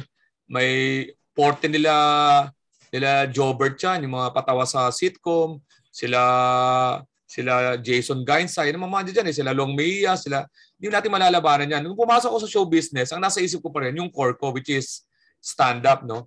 So, lahat ng ginagawa ko, mula na pumasok ako sa ABS-CBN, ang trabaho para sa akin, para makilala ko, nagsimula ako sa baba. Yung teleserye, pumasok ako. Yung sitcom, pumasok ako. Bilang writer, bilang artista, bilang tricycle driver. Hindi naman yan pumasok ako dahil sa gusto kong kumita lang. Pero alam ko, ito yung step one. You have to start from somewhere. You have to swallow everything. Kasi alam ko naman na kailangan ko muna magpakilala eh. Regardless kung saan ako makikilala, kailangan ko muna magpakita ang gilas. O, naging head writer ako, naging writer ako ng comedy. Pero puro comedy ako, di ba? So, um, habang nangyayari yun, ini-introduce ko yung stand-up sa mainstream media. Um, Oh.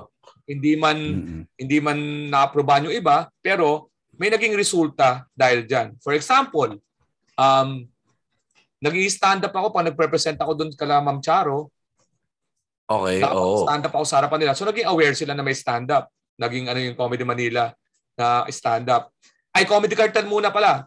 Nagpo-post kami dyan ni Sherwin Benvenida ng isang Comedy Cartel concept na na-approvean sana. Of course, alam naman natin sa ABS-CBN, hindi magmamaterialize yan pag hindi sinuporta ng middle management. Ang title nun, Comedy Cartel. Um, ang ang concept nun, may mga nagbe-brainstormer ng mga komedyante, habang nagbe-brainstormer, nagtatranslate sa sketch. Oo, nandun ako nung Okay. pinresent yun eh. Isang Oo, na, presentation. nagustuhan nila yon kasi nag-stand up ako sa harapan ni Ma'am Charo. Gustong-gusto nila. Ang ang ang point lang nila, baka hindi tanggapin ng mainstream, hindi, tang, hindi pa kaya ng masa. ayun ang ano, ayun lagi ang battle cry dati nung earlier oo. ABS. Baka Ang mataas. ginawa namin, ang ginawa namin, dahil ayun ang gusto nyo, wala kang mapapatunayan dyan, nag-stand up ako kay Sharon Cuneta, nag-stand up ako di ba dun sa comedy bar, hindi naman yung nag-matter dahil before that, ang, before yan eh. Ang Oo, ginawa namin ni. Sherwin, nagkaroon kami ng idea. Ang pangalan ng idea namin, Comedy House. Comedy House. Yun yung oo. parang PBB. PBB. Si Sherwin ang simula ito. Ang gusto niya magpasok ng mga comedy writers sa PBB. Tapos, binago namin, binago namin yung usapan. Sabi niya, wag na lang. Gawin na lang natin mga komedyante. So, komedyante, comedy house ang, ang title namin. Yung comedy house, tipapatirahin namin yung mga komedyante sa isang bahay. Para, parang PBB nga. Oo, oo.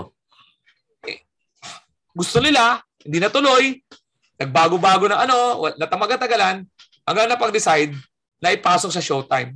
Naging funny one. Yun Funny funny one. one. Season 1. Oh. Season 1 na ang nangyari, napatunayan ko na may pwede sa masa kasi ang nanalo si Ryan Rems. Ryan Rems eh. Oh. Mismo. Eh, may text yun eh. May text votes yun eh. At Tapos- pumasok din si, Nonong. Si Pumalo din Nonong. si Nonong doon. Oo. di ba? Pagkatapos no, nagkaroon ng season 2. Ang nangyari, si Donna naman, which is parang stand-up din, di ba? At si James. Improv. Mm. Si James, ando doon din. ang, ang alam kong pwede na nung pagkatapos ng funny one, yung tumakbo ako sa funniest person in the world na sinuporta ng ng ABS-CBN. ABS. Oh, Showtime. Nakita kita rin. Yung best na appearance mo. sa Showtime. Ang writer lang ako. Pero masusurprise ka, no? Sa, hindi naman ako madalas magpaita sa on-cam sa Showtime. Pero ako, Mm. Pag nakikita ko, uy, ikaw sa Showtime, di ba? Ikaw sa Showtime, di ba? Ganon katindi yung tatak noon na hindi naman ako regular. Mm. Umappear lang ako ng apat na ano because of thank you kay Sir Rayleigh Santiago for supporting yung pagsali ko sa funniest person in the world. Kasi di ba labanan yon Sa mga hindi nakakaalala nun, labanan yon 88 na, ta- na comedians. Ang labanan muna sa elimination, yung ano, online votes. Ang kalaban ko Mm. ng si Tim Tayag dito. Oo. Siyempre, okay. umabot ako ng 2 million na the votes noon kasi nga kaka-expose sa Showtime. Nakapasok ako sa top 20. Pagpasok sa top 20, para sa mga hindi nakakaalala, ang sistema noon is, pinadala ko sa Finland sa top 20. Mag-perform ka sa Finland, semifinals yun, Jeps ha, Mm, mm, mm. top 20. Ang ruling, 50% judges ano, and 50% nung Puting. nung ano mo, nung resulta mo. Eh nasa top ano ako, nasa top nasa top 5 ako, top 2 ako, pangalawa ako kay Harit eh. Oh, Hmm. Iskandar ng Malaysia. So pag sumali ka sa semifinals, sa top 20, may karga ka na na 50% ng nung votes mo plus 50% ng judges. So nakapasok ako sa top 5. And then, of course, unfortunately, pagdating sa championship, voting na naman. Yun na nga. Eh puta, Mm. doon ako natalo ni Harit kasi madami siyang mayaman yun sa Malaysia eh, sa uh, voting system eh. So doon ako tinalo. Wala lang, may performance pero wala nang scoring performance. Balik na naman sa voting. Ah, Mm, So ayun, ayun, ayun, ayun ang defining moment ko kasi doon ako nakilala. Kasi syempre, um, sa Funny One, writer lang kami doon. Ah, ano, pero sa ano, ako talaga yung naka-front 2016 yon. 2017, nag, naging Aliw Awards Best Stand-Up Comedian tayo. 2018, na, nagkaroon tayo ng pelikulang By Bus na tumatak dahil ganda yung pagkaka-acting natin doon. So Mhm. yun, mula nun, ano na, um, parang kilala na ako doon sa masa, tapos may stand-up ako para makilala ko sa paying. Yung mga mayayamang crowd. Eh may bali, ano ako, may may mo twister ako na GTWM. Na napasok ko yung A-lister plus yung Boys Night Out sa Magic 89.9. Kaya kuha ko yung mga paying crowd. So meron Mm. akong uh, Jologs, Oo. meron akong paying crowd. Mm. Na nadala ko hanggang 2019 na sumipa na yung YouTube, nakapasok tayo dahil nag- may nag-viral ako na na doon sa Video. music hall. Tapos, eh, nasunod-sunod na. Sunod-sunod na hanggang sa nakapasok tayo sa YouTube. May YouTube tayo. Oo. Shoutout kay Walter ng Filipino Vines, ha? Oh, Walter. Walter. Ayun talagang nagano sa atin, si Walter. Mm. Walter So, ayun ang, ayun ang kwento ng ano ko. Doon talaga ako nagsimula noong 2016. Kasi na kami nakilala. dati, nung tayo, ano, siguro, eh, ewan ko sa akin, Mac, nung nagsisimula ako, ang tingin ko nung dati, sobrang successful na ni Alex nung panahon na nasa, ano siya, na nasa usapang lalaki. Mm. Actually, Actually, oo. yun na yung ano nun eh, yun ang parang peak nun eh. nakikita namin na parang ito na, ito na, ito na yung peak nun. Tapos meron pa palang isa pang peak. Meron pa pala siyang hinahabol noong mga panahon na yun. Hindi pa yun yung peak eh. Minsan talaga nauusog ang goals natin pare. Di ba? Kasi kapag ka nag-stagnate ka, kuminto ka ng isa lang, na ito lang yung ano mo, ito lang yung sinisipat mo. Pagdating mo doon, pag sin- natapos na yung sinisipat mo, kapag ka ano na, either nga huminto ka or dumiretso ka. So kaya Alex, kasi may, pwede may mga bumubukas na bagong pinto eh. Alam mo yun, eh. habang umaakit ka may mga bagong pinto nakikita. So, May malamang ibang- ganun nangyari. may ibang avenues eh. Siguro, uh, sa tingin mo ba, kaya nating abutin yung ganyan kung ano? Ay, na naman ako. Lahat naman eh. Kaya, no? Ayun, may, meron tayong ano, um, Ano? audience question. Ayun, Phone in no? Ah, question. phone in question galing ka ah, sa kawalan. Ah, may, may siniset ka daw ba talagang goals every year o coincidental lahat? Meron kang nakaganon? Sa babae, kahit tatlo lang per year. Ah, goals, goals. Sorry, sorry. Hindi. Goals! sorry, sorry, sorry. Um, ang goals, ano eh, ang gusto ko lang mas may mas masaya ako ng ngayong taon kaysa sa last year. Nangyayari yun. Yun yung goals ko eh. Parang, for example, nakapunta ako Amerika ngayon. Eh, ang ano ko ngayon, highlight ko so far ah. Sana, sana Mm. hindi, kung hindi ito highlight, di okay. Pero, um, dati hindi ko control yung ano ko eh, yung mangyayari sa buhay ko eh. Bakit? Aliw Awards, may magbibigay sila ng award. Funniest person in the world, dapat nasali ka dyan. Yung pelikula, ano. Pero ngayon, controlled ko na eh. For example, ano magiging goal ko ngayon? Ang goal ko ngayon is magkaroon ng yung birthday show ko, mag- maging successful, maka full house. Mm. Pag naka, yung goal ko, makapag full house tayo ng mga music museum, makapagsunod, na- nangyayari na. So, ibig sabihin niya, sa next year, ang goal ko naman, totoo to ha, ang goal ko naman, makaproduce na isa pang comedian, dalawa, tatlo, apat sa atin, na mag-headline, magdadala naman sa ano, para the more, the more, ano, the more entries, the more chances of winning eh. Hindi naman Mm. pwedeng, hindi naman pwedeng ako lang, ako lang, kailangan talaga to, next year, ang goal natin is, marami na namang comedian na magsulputan na sa isang show. Alam mo yun? Oo. Oo. Di ba? oo. Hindi naman ako matakaw sa sa stage or whatever. So, yun ang next goal ko. Pangkalahatan. Kasi pare, 51, mag-51 na ako. 50 ako sa ngayon. Hanggang saan ba ako mag-perform? Hanggang po, hindi naman ako pwedeng 75 years old. Siyempre, kailangan mo na lang munang mag, ano ka, mag, eventually, may kinakikita ko sa sarili ko, producing, planning, ano mo yun? Um, eh, mga go- ang goal mo dapat, papunta ka dun sa kakayahan mo eh. Siyempre, di ka naman Mm. pa- abang buhay malakas, di ba? Abang buhay, ano. Di ba? Wala, wala ka Parang- bang ano, wala kang specific na gusto pang gawin? Siyempre, direct ka na actor, Ah. pare, writer.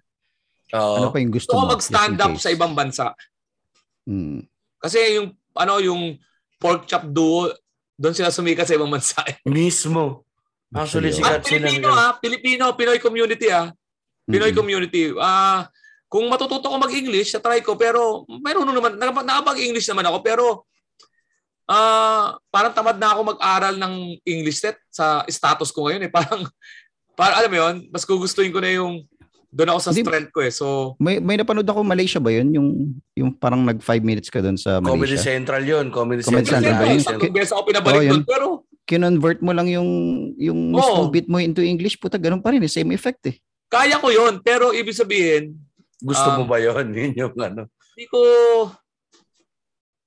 pwede, subukan. Pero ang goal ko talaga is makapunta tayo sa ibang bansa para mag, mag-show. Um, maybe Malaysia, Japan, or ano. Tapos, makapag-tour sa ano. Ang gusto ko kasi ma- matuloy yung momentum ng pagpapakilala sa comedy natin Mm. sa mga tao. Ah, kasama dyan yung tour. Yan. Ano ba? Mga makapag-direct ng ano, ng movie na tulo. Magawa natin yan. Magagawa natin yan. Shopping na natin to. Upuan na natin. Pero katulad ngayon, yung nangyari sa akin ngayon, mas better than last year. Mm-mm. Ang pinaka-highlight ng last year ko is the um, yung sunod-sunod na shows ko na corporate na online na grabe yung ano ko, yung sunod-sunod plus yung yung may mga pure gold, pure gold, may mga ganun-ganun. Tapos ito nga, ang highlight ko, napag-perform ako ng sa tapat ng mga senador, kay BBM, kay ano, yung mga, ano mo, uh, ganun eh. Pero, wala akong siniset na ano na, na talagang definite goal. Oo. Kundi, dapat mas maging better lang yung last year. Okay. Mas maganda, mas maganda Okay. siyang ah, actually na mas tangible ng konti. Mas madaling ano yun. Kasi pwede mo i-adjust yung ah, settings mo sa sarili mo nun eh. Ay, eto Oh, Lex. nagkataon lang, nagkataon lang na 2016 may funniest person in the world. Oo. 2017 Aliw Award stand-up comedian. 2018 by bus. Mga ganun. Pero 2019 yung online na na ano na nag nag-viral. 2020 yung parang Pandemic na yan eh. oh, Oh, pandemic. nakabawi ang pandemic eh. viral viral ako dahil sa mga pinagpo-post ko sa ABS-CBN na suporta.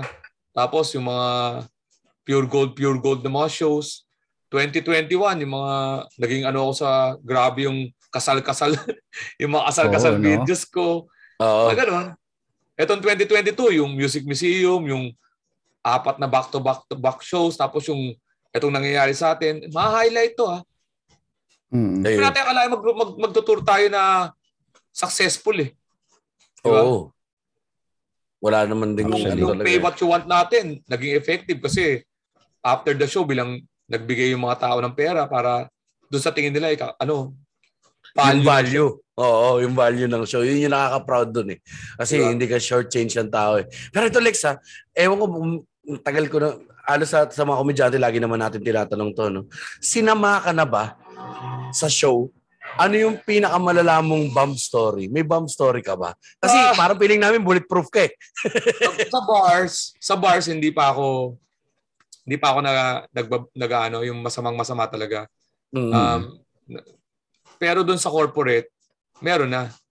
Um, may isa kaming bar na may table na babae, Mm. kaya hindi kami nagtawanan. Kasi ba, intindi mo, nagpapatawa yung may mga naka-table na babae. Ay, oo. ano ah, Pinoy ito ah, Pinoy na may mga table na babae ah. So hindi Oo. nag-work. Pero Alam ano kasi yun eh, to. ano yun, eh, parang private events din yun. So alam mo na kagad Mhm. na, ano di ba? Um, Chinese, yun, nakwento ko na talaga to. Sa Chinese na audience, meron akong isang, yung isa lang kasi nagbayad na Chinese na gustong gusto ko. Tapos dinala ako sa Laureate na lunch. Yung wala Okay. talaga tumawa. Siya lang. Damn. Pero ano ba to? Chinese talaga o uh, Chinoy? Mga Chinoy? Pure Chinese. Tapos, nung natakot na ako sa Chinese na yon, akala ko, may, may nag-imbita sa akin, putya, ano naman, wedding anniversary, 68. So, ang tanda na, 80. Pagpasok ko, grand, sa Grand Hyatt. Oh my videos. God. Okay. Tapos, ang host, English, Chinese. English, Chinese. Ah, nag-English siya, tapos nag-Chinese. Oh. Pinoy ako. Oh, pinakamagandang set ko. nice. Pure Chinese yun, ha? Nice. Tapos, oh, 1-1 na, di ba? 1-1 na. Tapos may isa akong show, tanghali na naman, nakapula pa yung mga Chinese. Nakapula, tapos ay na naman, sabi ko, patay na naman ako, ito na naman. Nagtawa na din. So, so far, 2-1 ako. Mm. Tuwan. Tangina. Sino Pero sa tagal niya, sa tagal niyang ginagawa yan, pare. Parang parang halos walang epekto yun. Puta, tuwan. Oh, sa corporate, sa corporate, masaya talaga ako palagi sa corporate. Oo. Eh, yung kasi ang ano namin, parang tingin talaga namin siya si Alex bulletproof na to eh. Kasi meron kaming corporate dimak na sinama talaga kami. Kasi pinag-uusapan namin, tingin mo, kayang biyakin ni Alex yun, no? kayang biyakin ni Alex yung pare. Tayo din namin. Ninervous tayo pareho. O kasi may, may, may post ba si Sherwin dati nun na may set ka na habang kumakain yung tao? Oo. Na supposedly pag ganun, puta kumakain yung tao, pucha yari. Parang nangyari sa atin, Jeps. Oo. Kumakain yung tao, may Dinner, mga nalarong bata, pucha. Kaya Sinama ano, kami Meron. ron. ano yun, ang cold, ano yun, cold. Ang tawag ni, G- ni Sherwin nun, yung cold ah, entrance. Kasi kumakain sila, tapos walang intro. Pasok Oo, ako. yun, oo. Rodog eh. Yeah. Sobrang ano, nervous namin. nalaman Ano, ko pala, mga Chinese pala, meron pala silang mga paniniwala, lalo na yung mga pure Chinese na hindi dapat tumawa ng malakas. ah, okay. Parang Yun ano yung- nila yun? Etiquette? Ganon? Parang gano'n, yung isang sabi sa akin, baka pinapagagaan niya lang yung loob ko nung doon sa Laureate na.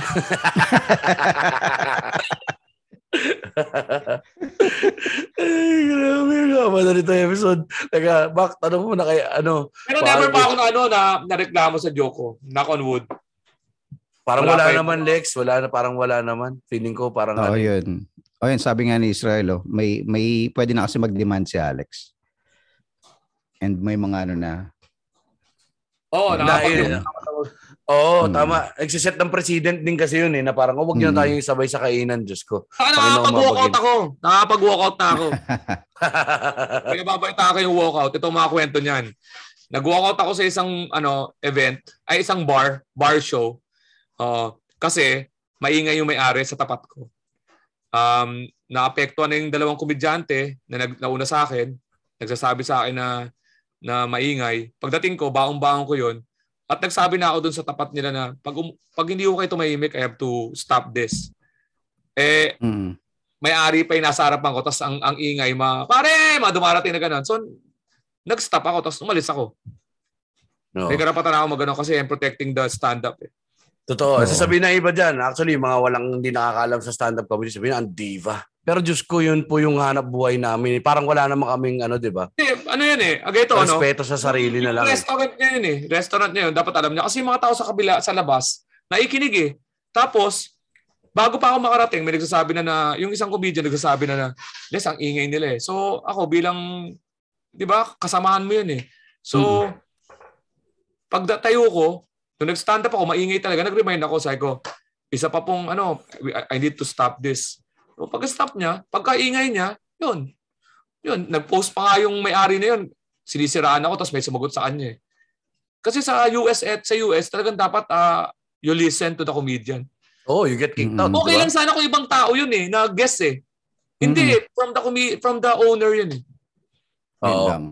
Parang ginawa kang ano, hinire tayo para, alam mo yung pakiramdam na dance, monkey, dance. Oh, ilang Entertain beses na ako us. napaaway. Ilang beses na ako napaaway dyan sa isang corporate naman. Um, bilang mo, naging stand up ako bilang nagtut nagtutug, ano na, nag, nagtutono na yung banda. Sound check na, no? Nag-soundcheck na. Eh, syempre, na-stop, Habang nasa set ka? yung ano. Pucha. O, di pinaringan ko siya. Ba, kukuyugin ako sa likod. Talaga. Oh, sabi sa akin, sabi ko, buti nga, di, ginawa ko, ginawa ko silang biro. Pucha na, binastos nila yung set. Pero mo nasa set ako bilang, gagageng, gagageng. Oo. Pucha di, na-distract yung mga tao. Na-distract na rin ako. Sabi ko, ikaw ba yan, Panginoon? Ganyan-ganyan ako lagi pagka ano eh. Oo. Pagka, ano, ganyan din ginawa ko kay? Bamboo eh. Kasi napikon na, sila? na-late si Bamboo sa Araneta, makikita niyo yan sa YouTube. Yung organizer, bina, ano, dahil taga-Accenture ako, ang sabi ng organizer, ito ang kwento niyan para buo na. Hanapin yung Araneta Coliseum ko. Ma- Nasa YouTube yan. Um, sabi ng organizer, Alex, huwag ka masyado mag-joke ha. Hindi naman ikaw pinuntahan dyan eh. Si Bamboo naman talaga hinihintay eh, para hindi magtagal. Eh ngayon, pas, pasok lahat ng mga jokes ko. Nag-stand up ako. Si Sanya Smith yun. Palakpakan yung mga tao. Araneta Coliseum, 10,000. Tapos nakita ko, pinapamadali niya ako. Di tinigil ko. Kasi darating na si Bamboo. Eh, na-late si Hmm. Bamboo. Ba nakita ko yung organizer, stretch daw. Eh di sinasabi ko lahat ng pina... Ay, stretch? So kailangan niyo ako ngayon? Okay, nag-stand up ako. Pag 15 minutes, puta, pinapamadali ako dahil andyan dyan ha. Sabi ko, oh, andyan na si Bamboo, tigil ko na ba to? Sumisigaw yung mga tao, more! More! O habang nag-stand up ako, nagsasalita rin, check, bar, check, bar, check. Ikaw ba yan, Panginoon? Mm. Yun ang ano ko doon. So, ang dahil ko sinasabi pag magko-corporate show ako na pag may bandang kasunod, dapat walang mic check. Oo. Um, second, huwag kami isasabay sa dinner. Yun. Mm. Um, tapos, yan ang mga demand ko. Tapos, yung walkout, dalawang beses na ako nag, ano, nag-walkout. Isa doon sa isang restaurant din dahil maingay din. Puro may-ari maingay. Pag makita ko may-ari maingay, Oo. I, feel, I, I, I feel na nababastos yung ano. Kasi ikaw dapat ang nag-aasikaso ng, ikaw dapat ang may example eh. Mm. Totoo. Ah, tapos yung isa naman na hindi ako tumuloy sa corporate to. Corporate to pare ha. Oh. Ah, corporate to. Binali ko yung pera. Sa mga, hindi- pa- para madagdag ka, magka, mad, may madagdagan yung kwento nyo. um, event. Ayoko lang sabihin yung kumpanya. Nasa isang event ako. Ang sabi sa akin, sa dulo raw ako. Sabi ko, Hmm. okay lang sa dulo. Basta sabi ko, huwag kayong magpapa-raffle o kaya huwag kayong magpapa-raffle tapos nag-speech pa yung ano, yung presidente. Patay ka dyan. Pag nagpa-raffle, major, uwian yan, di ba? Oo. O kaya, basta pag nasa dulo ko, kailangan sa dulo yung major o kaya sa dulo yung mag speech yung presidente. Yun ha, usapan Mm. namin. Opo, ganun. Pucha, nung na, nandun na ako, Ang ginawa nung host, thank you very much, ladies and gentlemen. That's our program for tonight. And your band. Tumugtog yung band. Tananana, nagsayawan yung mga tao. Patay. Kasama nagsasayawan yung mga tao. Bilang nagsalita ng bio. Ladies and gentlemen, your stand-up comedian, Alex Calleja. Patay. Pumapasok ako sa stage habang tumutugtog, habang nag nagsasayawan, habang nag, la- lumalabas na ibang mga tao para kumuha ng drinks. Ayun na. Diyos Ang ginawa ko, pag, pag, ah, pag akit ko sa stage, sabi ko, I don't wanna disturb your dancing. Ladies and gentlemen, let me call back the band! Pak! Baba ako, binigay ko yung pera, ito yung pera nyo, tapos umalis ako. Ang dami kumampi sa akin noon nung nag-post ako. Nice. Pero mo, in-end mo yung program, hindi mo lang sinabi. Tapos ang, Mm. ang intro mo, BO. Oo. Hmm. Voice of God pa. Putik. Ayun, yan, alam nyo na yan. O, may day lang. Ayun ang backstory. Hindi niyo ako masisisi. Bakit? May maikinig ba sa akin? Tapos magtataka ka, ba't wala nagtatawanan? Ba't hindi na ko... Sumasayaw na lang, baby, give it up, give it Give up. it up! Ay! Ladies gentlemen, Alex Calleja. Putya na. Ay! Tapos biglang hinaan yung tugtog. Ay! Tangin na sino yan? Oh, papatay mo yung tugtog. Ginawa ko, gumano na y- yung banda, gumano na eh. Yung nag-ano na lang, nag-instrumental. Tananan. Tananan. Sabi ko, ladies and gentlemen, I don't want to disturb your dancing. Your band. Ah, Dami, give it up. Diyos me. Grabe Grabe. din yung gano'n. Sabi niyo siguro, tulo, butil-butil na yung pao. Sakit mo tayo, Mac. ano, Lex? Ang haba na rin ito, ah. Ko, ang pinoprotektahan namin sa lahat na ikinig dyan, batayan namin sasabay sa, sa, sa pagkain. Pumipila sa buffet, nakatayo. Hindi pwede sa stand-up comedy yan. Dapat seated and listening. Tapos, paano ka tatawa kung may subo-subo ka? Totoo. O kaya, sinasabi nila, pwede sa dessert na lang. Alam mo bang dessert tayuan ng mga tao para magyosi? Mm. So, dapat talaga seated Full attention. at kasama kami sa program. Tapos sabihin, ang arte naman ng mga stand-up comedians, ba't ganyan? Eh, di wag nyo kaming kunin. Pwede listening, dapat listening para mapakinggan nyo yung bawat ano. Oo, sayang eh. Para ma-maximize nyo rin yung binayad nyo sa mga stand-up comedians, di ba? Kasi gusto nyo ba yun? Na pagkano, tapos pagkataka kayo, ba't di gumana? ako nga ngayon ako nag-ano, ngayon lang ako nagsasanay pare ng mga tech rider, hospitality rider na yan.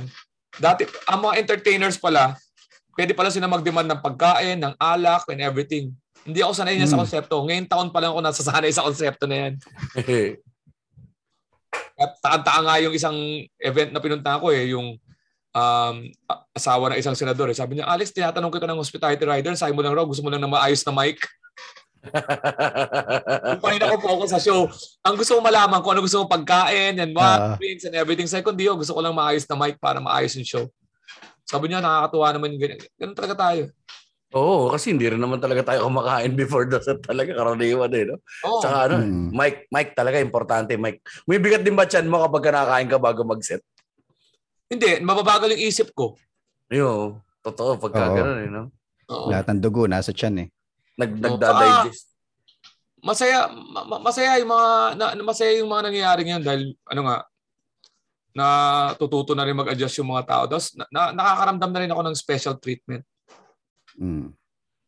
Sa tingin mo, high time na talaga, Lex, na ano, paputok na talaga ang stand-up comedy ngayon. Ito na yung second, parang pangilang wave na ng akit natin to eh, ng stand-up comedy na eksena. sa, sa, Ito tingin, talaga. sa tingin ko, oh, sa tingin ko ano, um,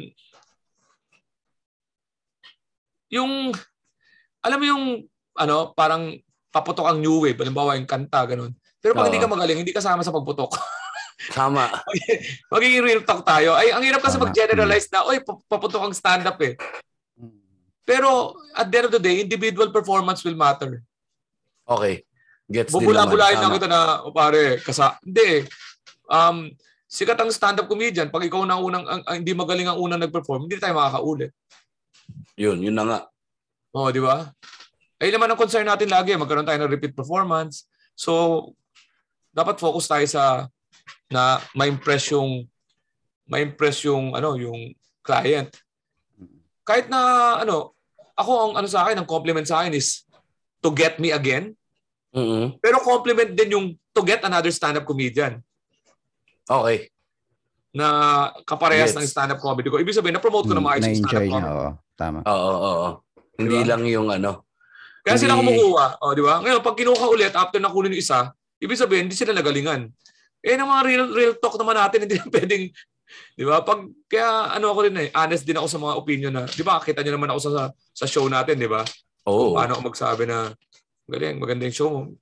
Hindi naman kailangan natin binibaby lahat eh. Oo. Kasi kailangan yun. eh. Ibig sabihin lang din talaga nagkikare ka dun sa eksena eh. Na parang Kasi, or Pag hindi tao. mo eh. pinaayos ang lahat, eh mamaya mag, nag-show yan ng somewhere. Alam ba, may isang tao na open micer, biglang pinag-show nyo na, oh, um, um, open micer, bilang nag, ano, Nag one hour special. eh, Oo. meron siya, ano, hindi, nag-set siya sa isang corporate, ano ba ba, may kamag-anak siya na, na may-ari ng, ano, ng company. Mm. Nag-open mic pa lang siya. Bilang Mm. nag kunin mo nga to, siya ngayon ang representative ng stand-up comedy. Ay, dala niya yung bandera natin. Oo. Oh, dahil, dahil kahit hindi pa siya dapat kilala natin, kaya dapat maingat tayo sa lahat. Ultimo doon sa mga nagsisimula. Kasi may mga, di ba may mga ganun, nagsisimula tapos mag, mag, magre-represent, magre-represent siya sa private party nila. Di ba? Mm. Ayan si, ayan si, ano, si Alex Calleja, nag-open mic na yun dyan eh. Sige, mag-perform ka nga. Tapos, eh nagkataon may mga big boss doon ng kumpanya. Di ba? Ah, ganyan pala yung comedy. Ayun pala yung stand Ganyan up. pala yung comedy. Parang tanga. So dapat talaga, so dapat talaga, maingat tayo. Of course, hindi natin makokontrol, pero as much as possible, we control what we can control. Halimbawa, sa atin, di ba? We, we, ano, we police Mm. tayo, Oo. di ba? Uy, Ayusin mo ha, kung gagamit ka ng stand-up comedy term, you have to really represent stand-up comedy. Mm. Marami naghirap dyan before you eh. Tama. Dapat honest ka din sa sarili mo. Yan, tulad nung ano, nagkwento ko rin dito yung performance ko nung ano. Alam ko eh, alam mo dapat sa sarili mo na kulang ka eh, lacking ka eh. Mm. Dapat alam niyo yan, malaking factor yun. naman eh. For example, uh, may, nag, ang, uh, eh nga pinakatakutan ko eh, yung mag, may mag-perform ng stand-up comedy na representing our stand-up com- comedy. Tapos may makapanood, tapos hindi masatisfied. We lose followers, we lose as a as an Oo, act. la- lalo lalo na young scene at relatively young scene pa rin talagang ano no ang ah, POV style stand-up comedy sa Pilipinas kasi So, kaya pag ayaw makasakit ng tao at ini-encourage mo isang stand-up comedian na hindi naman magaling na na alimbawa uh, um oh okay lang yan ano, ano yan tapos dala-dala niya yun tapos bilang nagpa-perform nga siya doon sa isang kumpanya na nakakilala ng alam mo yun Mm. Oo set up for failure yun eh. Mm. Eh, tsaka ano na rin, walang pakialam sa iyo yung tao na yun to begin with. Siniset up ka niya for failure, eh. hindi kanya sinasabihan ng totoo eh. I'm not ano ah, I'm not talking about comedy preference ah. For example, nakakatawa talaga to si ano. Um, hindi na natin makokontrol yun. May na hindi natawang isang tao. Kasi oo. yun. Pero halimbawa, lahat na hindi nat- I'm talking about pag ah, 80%, 90% hindi natatawa sa'yo, hindi talaga nakakatawa ka. Pero kung halimbawa, 70% natatawa sa'yo, may 30% hindi. Pag susunod na show mo, 80% natatawa, 20%. May susunod na show. Se, alam mo, ano yon matter of ano lang yon preference yun. Pero pag halimbawa, yung mga taong yung kakasimula pa lang sa stand-up, hindi mo nasabihan ng maayos, akala okay yung ginagawa niya, ang matindi, siya pala yung may opportunity to perform sa isang Oo. corporate event. Kasi nga, putya, di ba? Eh, may baong-baong siya na, uy, nagalingan sa akin yung isang komedyante, sabi. Di ba? Ganun. Siya Patay. ngayon na nag, siya ngayon na nagsabi doon sa kumpanya na yun na, ito po ang stand-up comedy. Eh, paano pag nagsabi pa siya, ay, ako po si Alex Calleja, nag-perform po ako sa open mics ng ng Comedy Manila o kaya ng ano, Mm. di ba? Name drop pa. No? Ma-name drop ka pa, di ba? Tapos, maganon. Eh, yun ang mahirap. Dapat Tapos, i-value yung ano, yung yung comedy natin. Hindi man tayo ano, no? Yes, hindi man sasabing masyado tayong mano, pero as, at least may ano, may oh, hindi sa edgy. 5 minutes, may 7 minutes, kanon, may may, di ba, na solid material, di ba? Oh, hindi naman yung sa ano, eh, edgy, edgy, basos-basos. Tangina, sama nga natin si Doc Ramon na nagjo-joke na kumakantot ng bangkay. Tangina. Di ba? Kaya Kasi- naniniwala ako magpatawa ka muna bago ako magsabi ng mga edgy. Hindi, hindi ko alam kung saan Hmm. nila nakuha yung ano no, ay ito yung joke ko, ito yung aking material eh. Dapat nakakatawa. Oo, dapat na. Yung importante, at the end of the day, nakakatawa. Hindi naman yung ano eh. Hindi Diba? yung... Hindi naman yung, yung Naba- topic. Nabago niya yung pananaw ko sa buhay. Eh puta, Eh, ba't di siya naging motivational speaker? Nag-stand-up comedy kasi tawa hinahanap dito eh. Tsaka may So- proseso ang stand-up natin pare. So dapat sundan yun. Mismo. Ayun. Oo. Ah, actually, medyo napahaba tayo. Baka may two-part ko to. um, last na, na tanong, Mac Navarez, yung signature question natin. Oo nga, gusto ko tong ano eh. Ito, bigyan mo ako ng ano nito, i- i-episode ko sa punchline eh. Hindi ko Sige, alam kung makakapit ko sa niya. Parang, padala mo ako ng record. Ito yung isa kong episode. Pwede. Same ano tayo, same episode, pwede. Papadala ko to. Oo. Mga kaibigan, kung nakikinig kayo dito, ito po ang isa pang episode ng Punchline with Alex Calleja. na, di ba, ito yung show na ini-interview ko sa sarili kong show. Ayun, mismo. Ito naman yan eh. Maganda Para makilala nyo rin si Mac Navarez at si Jobs Galion, di ba? Tingnan nyo yung mga Yes, ano nila, sir. set nila. Eh, ano nila, yung mga episode nila. Yo, Ayun. tanong mo Yun, naman. Lex, meron kaming tinatanong dito bago matapos yung episode. Um, medyo, syempre, maganda na ang yung mayaman ka na ngayon eh. Mayaman ka Feeling, na ngayon. Ito sasagot to. Feeling ko sasagot si Alex ng Oo. totoo at tapat eh. Oo. So, kung sa isang buwan, Lex, for example, um, ito yung gusto mong lifestyle, ah, yung enough lang na lifestyle para sa'yo. Magkano yung sa tingin mong kailangan mo sa loob ng isang buwan na sahod Figures. 1M. o kita? 1M. Di ba? Walang abog-abog. Sabi ko sa'yo, sasagot si Alex eh. Dami dito, puta. Mga patwita. Ay, kasi, ganito. 1M. Saan 1M. naka-allocate yung 1M, Lex? Kasi kailangan pagka kumita ka, kailangan may natatabi ka ng savings. Eh. Mm. Okay. Ibig sabihin, ang ang pamantayan ng ng ng yaman o nung maayos ka is pag wala kang kaba-kaba. yung pag hindi ka kinakabahan sa pera, yung wala ali- pag narinig mo, magkano yan? Thir- wala kang wala kang inig yung yan Mm-mm. pagka pagka wala ka ng inig. Ah, yun ang okay. So naranasan ko naman yun. Um, Okay. so So mataas ang Ah, lifestyle gusto ni Alex Calleja. Talagang dumating kayo sa dumating kayo sa panahon na parang um, lahat naman may pagkakataon na gano'n, no? Sana yung makakarinig dito. Ang makakarinig naman dito, wala kang problema eh. Kasi pag nayabangan ka, ibig sabihin, hindi ka namin ka-level in terms of drive, gutom. Pagka na-motivate ka, ibig sabihin ikaw yung taon para sa itong sinasabi ko. Kasi may dalawang taong makikinig dito eh. Yung isa, tong inong yabang oh. Sorry, hindi ibig sabihin hindi, ganun, hindi ka namin kano sa drive. Or second, may isa dito na, ay, pucha, gusto ko yung sinabi ni Alice, gagawin ko yan. Yun, Mhm. yun yun. Yun ang gusto namin marinig. Um, 1 million ang na, nakikita ko per month na sa tingin ko, ma-maintain mo, okay ka eh. Kasi bakit? Gumagastos ako sa akin ng 400,000 a month. A month. Sarili, no? Oo. Gastos ko is 400,000 a month sa mga dina- Kasi may inulugan akong bahay. Ay, na, lupa. Tapos, may gastos ako sa bahay. Ang gastos ko sa bahay ng, ng monthly, 150,000. Oh. So, ibig sabihin, nab- nabawasan, nabayad ko na yung for, Yung, nabayad ko na yung, ano, siya sabi ko to, real talk, hindi to, ano, hindi to, ano, Oo, oo. bake up, ano, parang, ang binabayaran ako sa credit card ko a month is 250,000. Kasi nakapasok ko lahat ng gastos ko and everything. Tapos, outside that, may hinuhulugan ako na, na lupa. Mm. Oh. Tapos, At, to si Alex, hindi naman to yung tipong isang trabaho lang eh. Yan. oh. Maraming ginagawa, Oh, maraming yun, trabaho. yun. So, sama So, yan. yun. So, Okay. So, nakikita ko ngayon na pagka kumikita ako ng... Kasi hindi na mabawasan yung savings ko. Ibig sabihin, mas kumikita. So, na, na, na, na, nakikinikita ko yung gastos ko.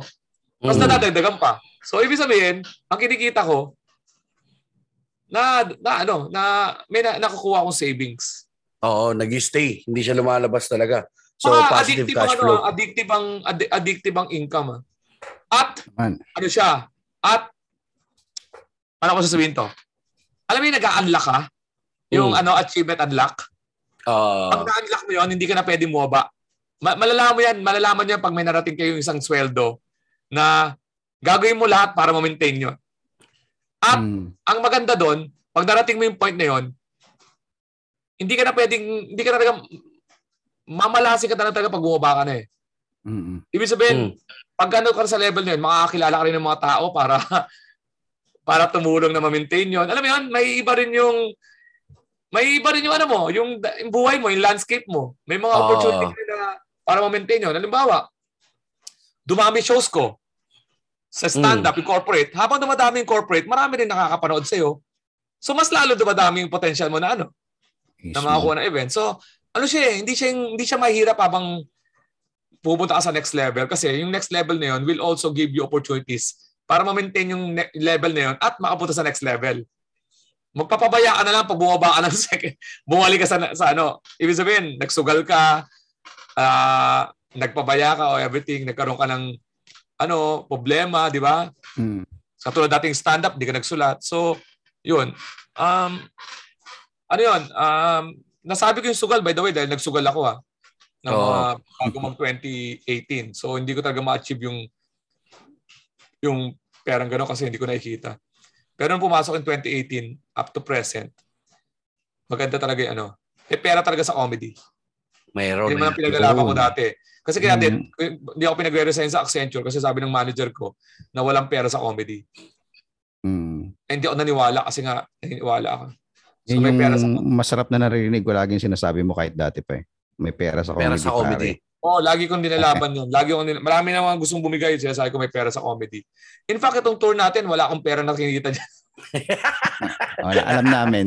Alam namin. sa amin na punda eh.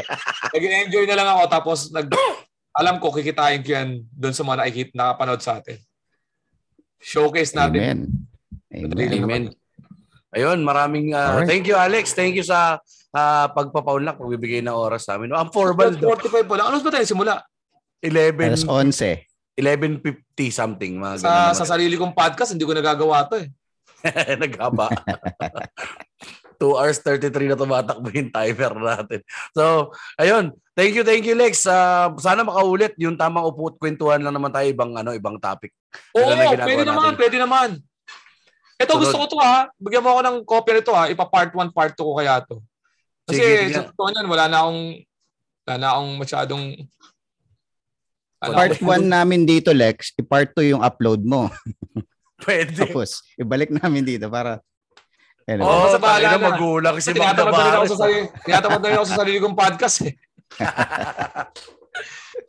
Ah, gusto nyo, ito na lang episode natin palagi para may episode ako sa fans na yun. Ayos ka. Kwentuhan, no? Akit lang, yung lima. Yung nasa tour. Pwede Puro naman. babae lang. Oo, oo. Puro babae naman guest ko dun eh. Marami na nga nagre-reklamo eh. Nababasusan daw sila. Pero kinig naman ang kinig.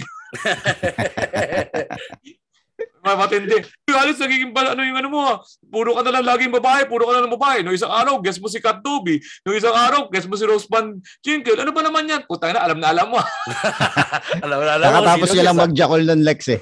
Bago may- siya May nagreklamo. clarity. May clarity na yung utak niya. May clarity. Eh, gusto ko rin kasi may iba eh. Ah, Ibig sabihin, anong gagawin ko sa podcast ko? I'll talk about politics, I'll talk about, ano, di, syempre, um, pa, pa, pa- papareho yan sa mga maraming mga shows o kaya um, ayoko namang parang iisa lang ang tono natin.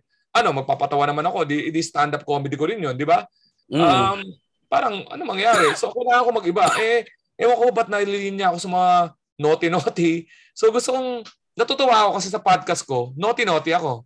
Comedy na may naughty. Mm. Tapos yung punchline, ay ano ko, yung podcast ko yun ha, yung, yung stand-up ko, stand-up naman. Mm. Tapos, ayun, pag nag-guest ako, doon ako nagkakaroon ng mga opinion. Katulad nito, nag-guest ako, di nakita nyo ngayon yung opinion ko. At least, meron ako laging in-offer. Yung dapat ang ano eh. Ang, ayun ang ano Oo. approach ko eh. Nakatago lang din lahat ng bara mo na parang kapag ano. Ayoko ay, rin naman maka, ayoko rin naman maging katulad ng ibang ano kasi mawawalan kami ng variation, va- variety. Sa Good Times with Mo naman, advice advice naman ang ginagawa ko. 'Di ba? Mm. So, kayo naman, di ko rin alam diskarte nyo, 'di ba? Kanya-kanya diskarte. As much as possible, gusto ko rin ng iba rin yung ano ko, atake ko. Yun. Wala, Eh, dito nagkataon naman, lang na right. Pagkataon lang na meron akong access to celebrities. So, sinasamantala ko. Katulad ng Viva Max, sila nag-offer sa akin ng mga shows. Eh, lang ng mga guests. Eh, anong i-interview ko sa Viva Max? Eh, bastos nga yung pelikula nila. Hmm. Alam mo po pag-usapan namin, Bible quotes. Bino mo, giges mo, giges mo, title, Biyak. Oo, nung, nung pelikula, di ba? Oh, yung isa, Lagpas Langit. Hindi ka ba, ano, ah, ito nga pala si, ano, na member, ang pelikula niya ay Biyak. Ah, ano nga pala masasabi mo sa lumalalang populasyon ng Pilipinas? Labo. Kakabiyak. Ang hip- Totoo, ang may gusto kong paka-hypocritical. Di ba? Nakakatawa siya pero nakaka ano no.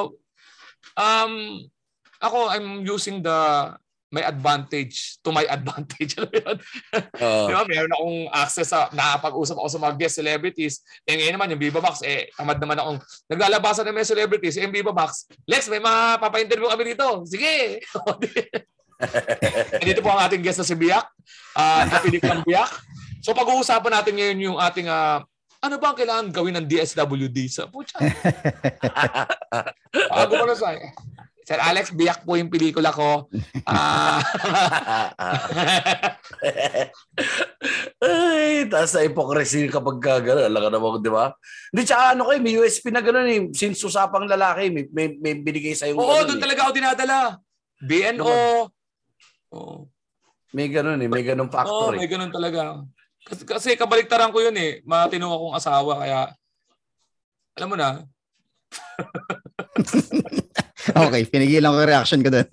Mag, magkakat tayo dito ba? Dito? Dito natin edit yung part na to. Joke lang, hindi. Wala, wala, wala. Ayun. oh, Pwede- mag-record ulit tayo tapos magkwentuhan naman tayo. Oo, oh, yung ano Oo. lang.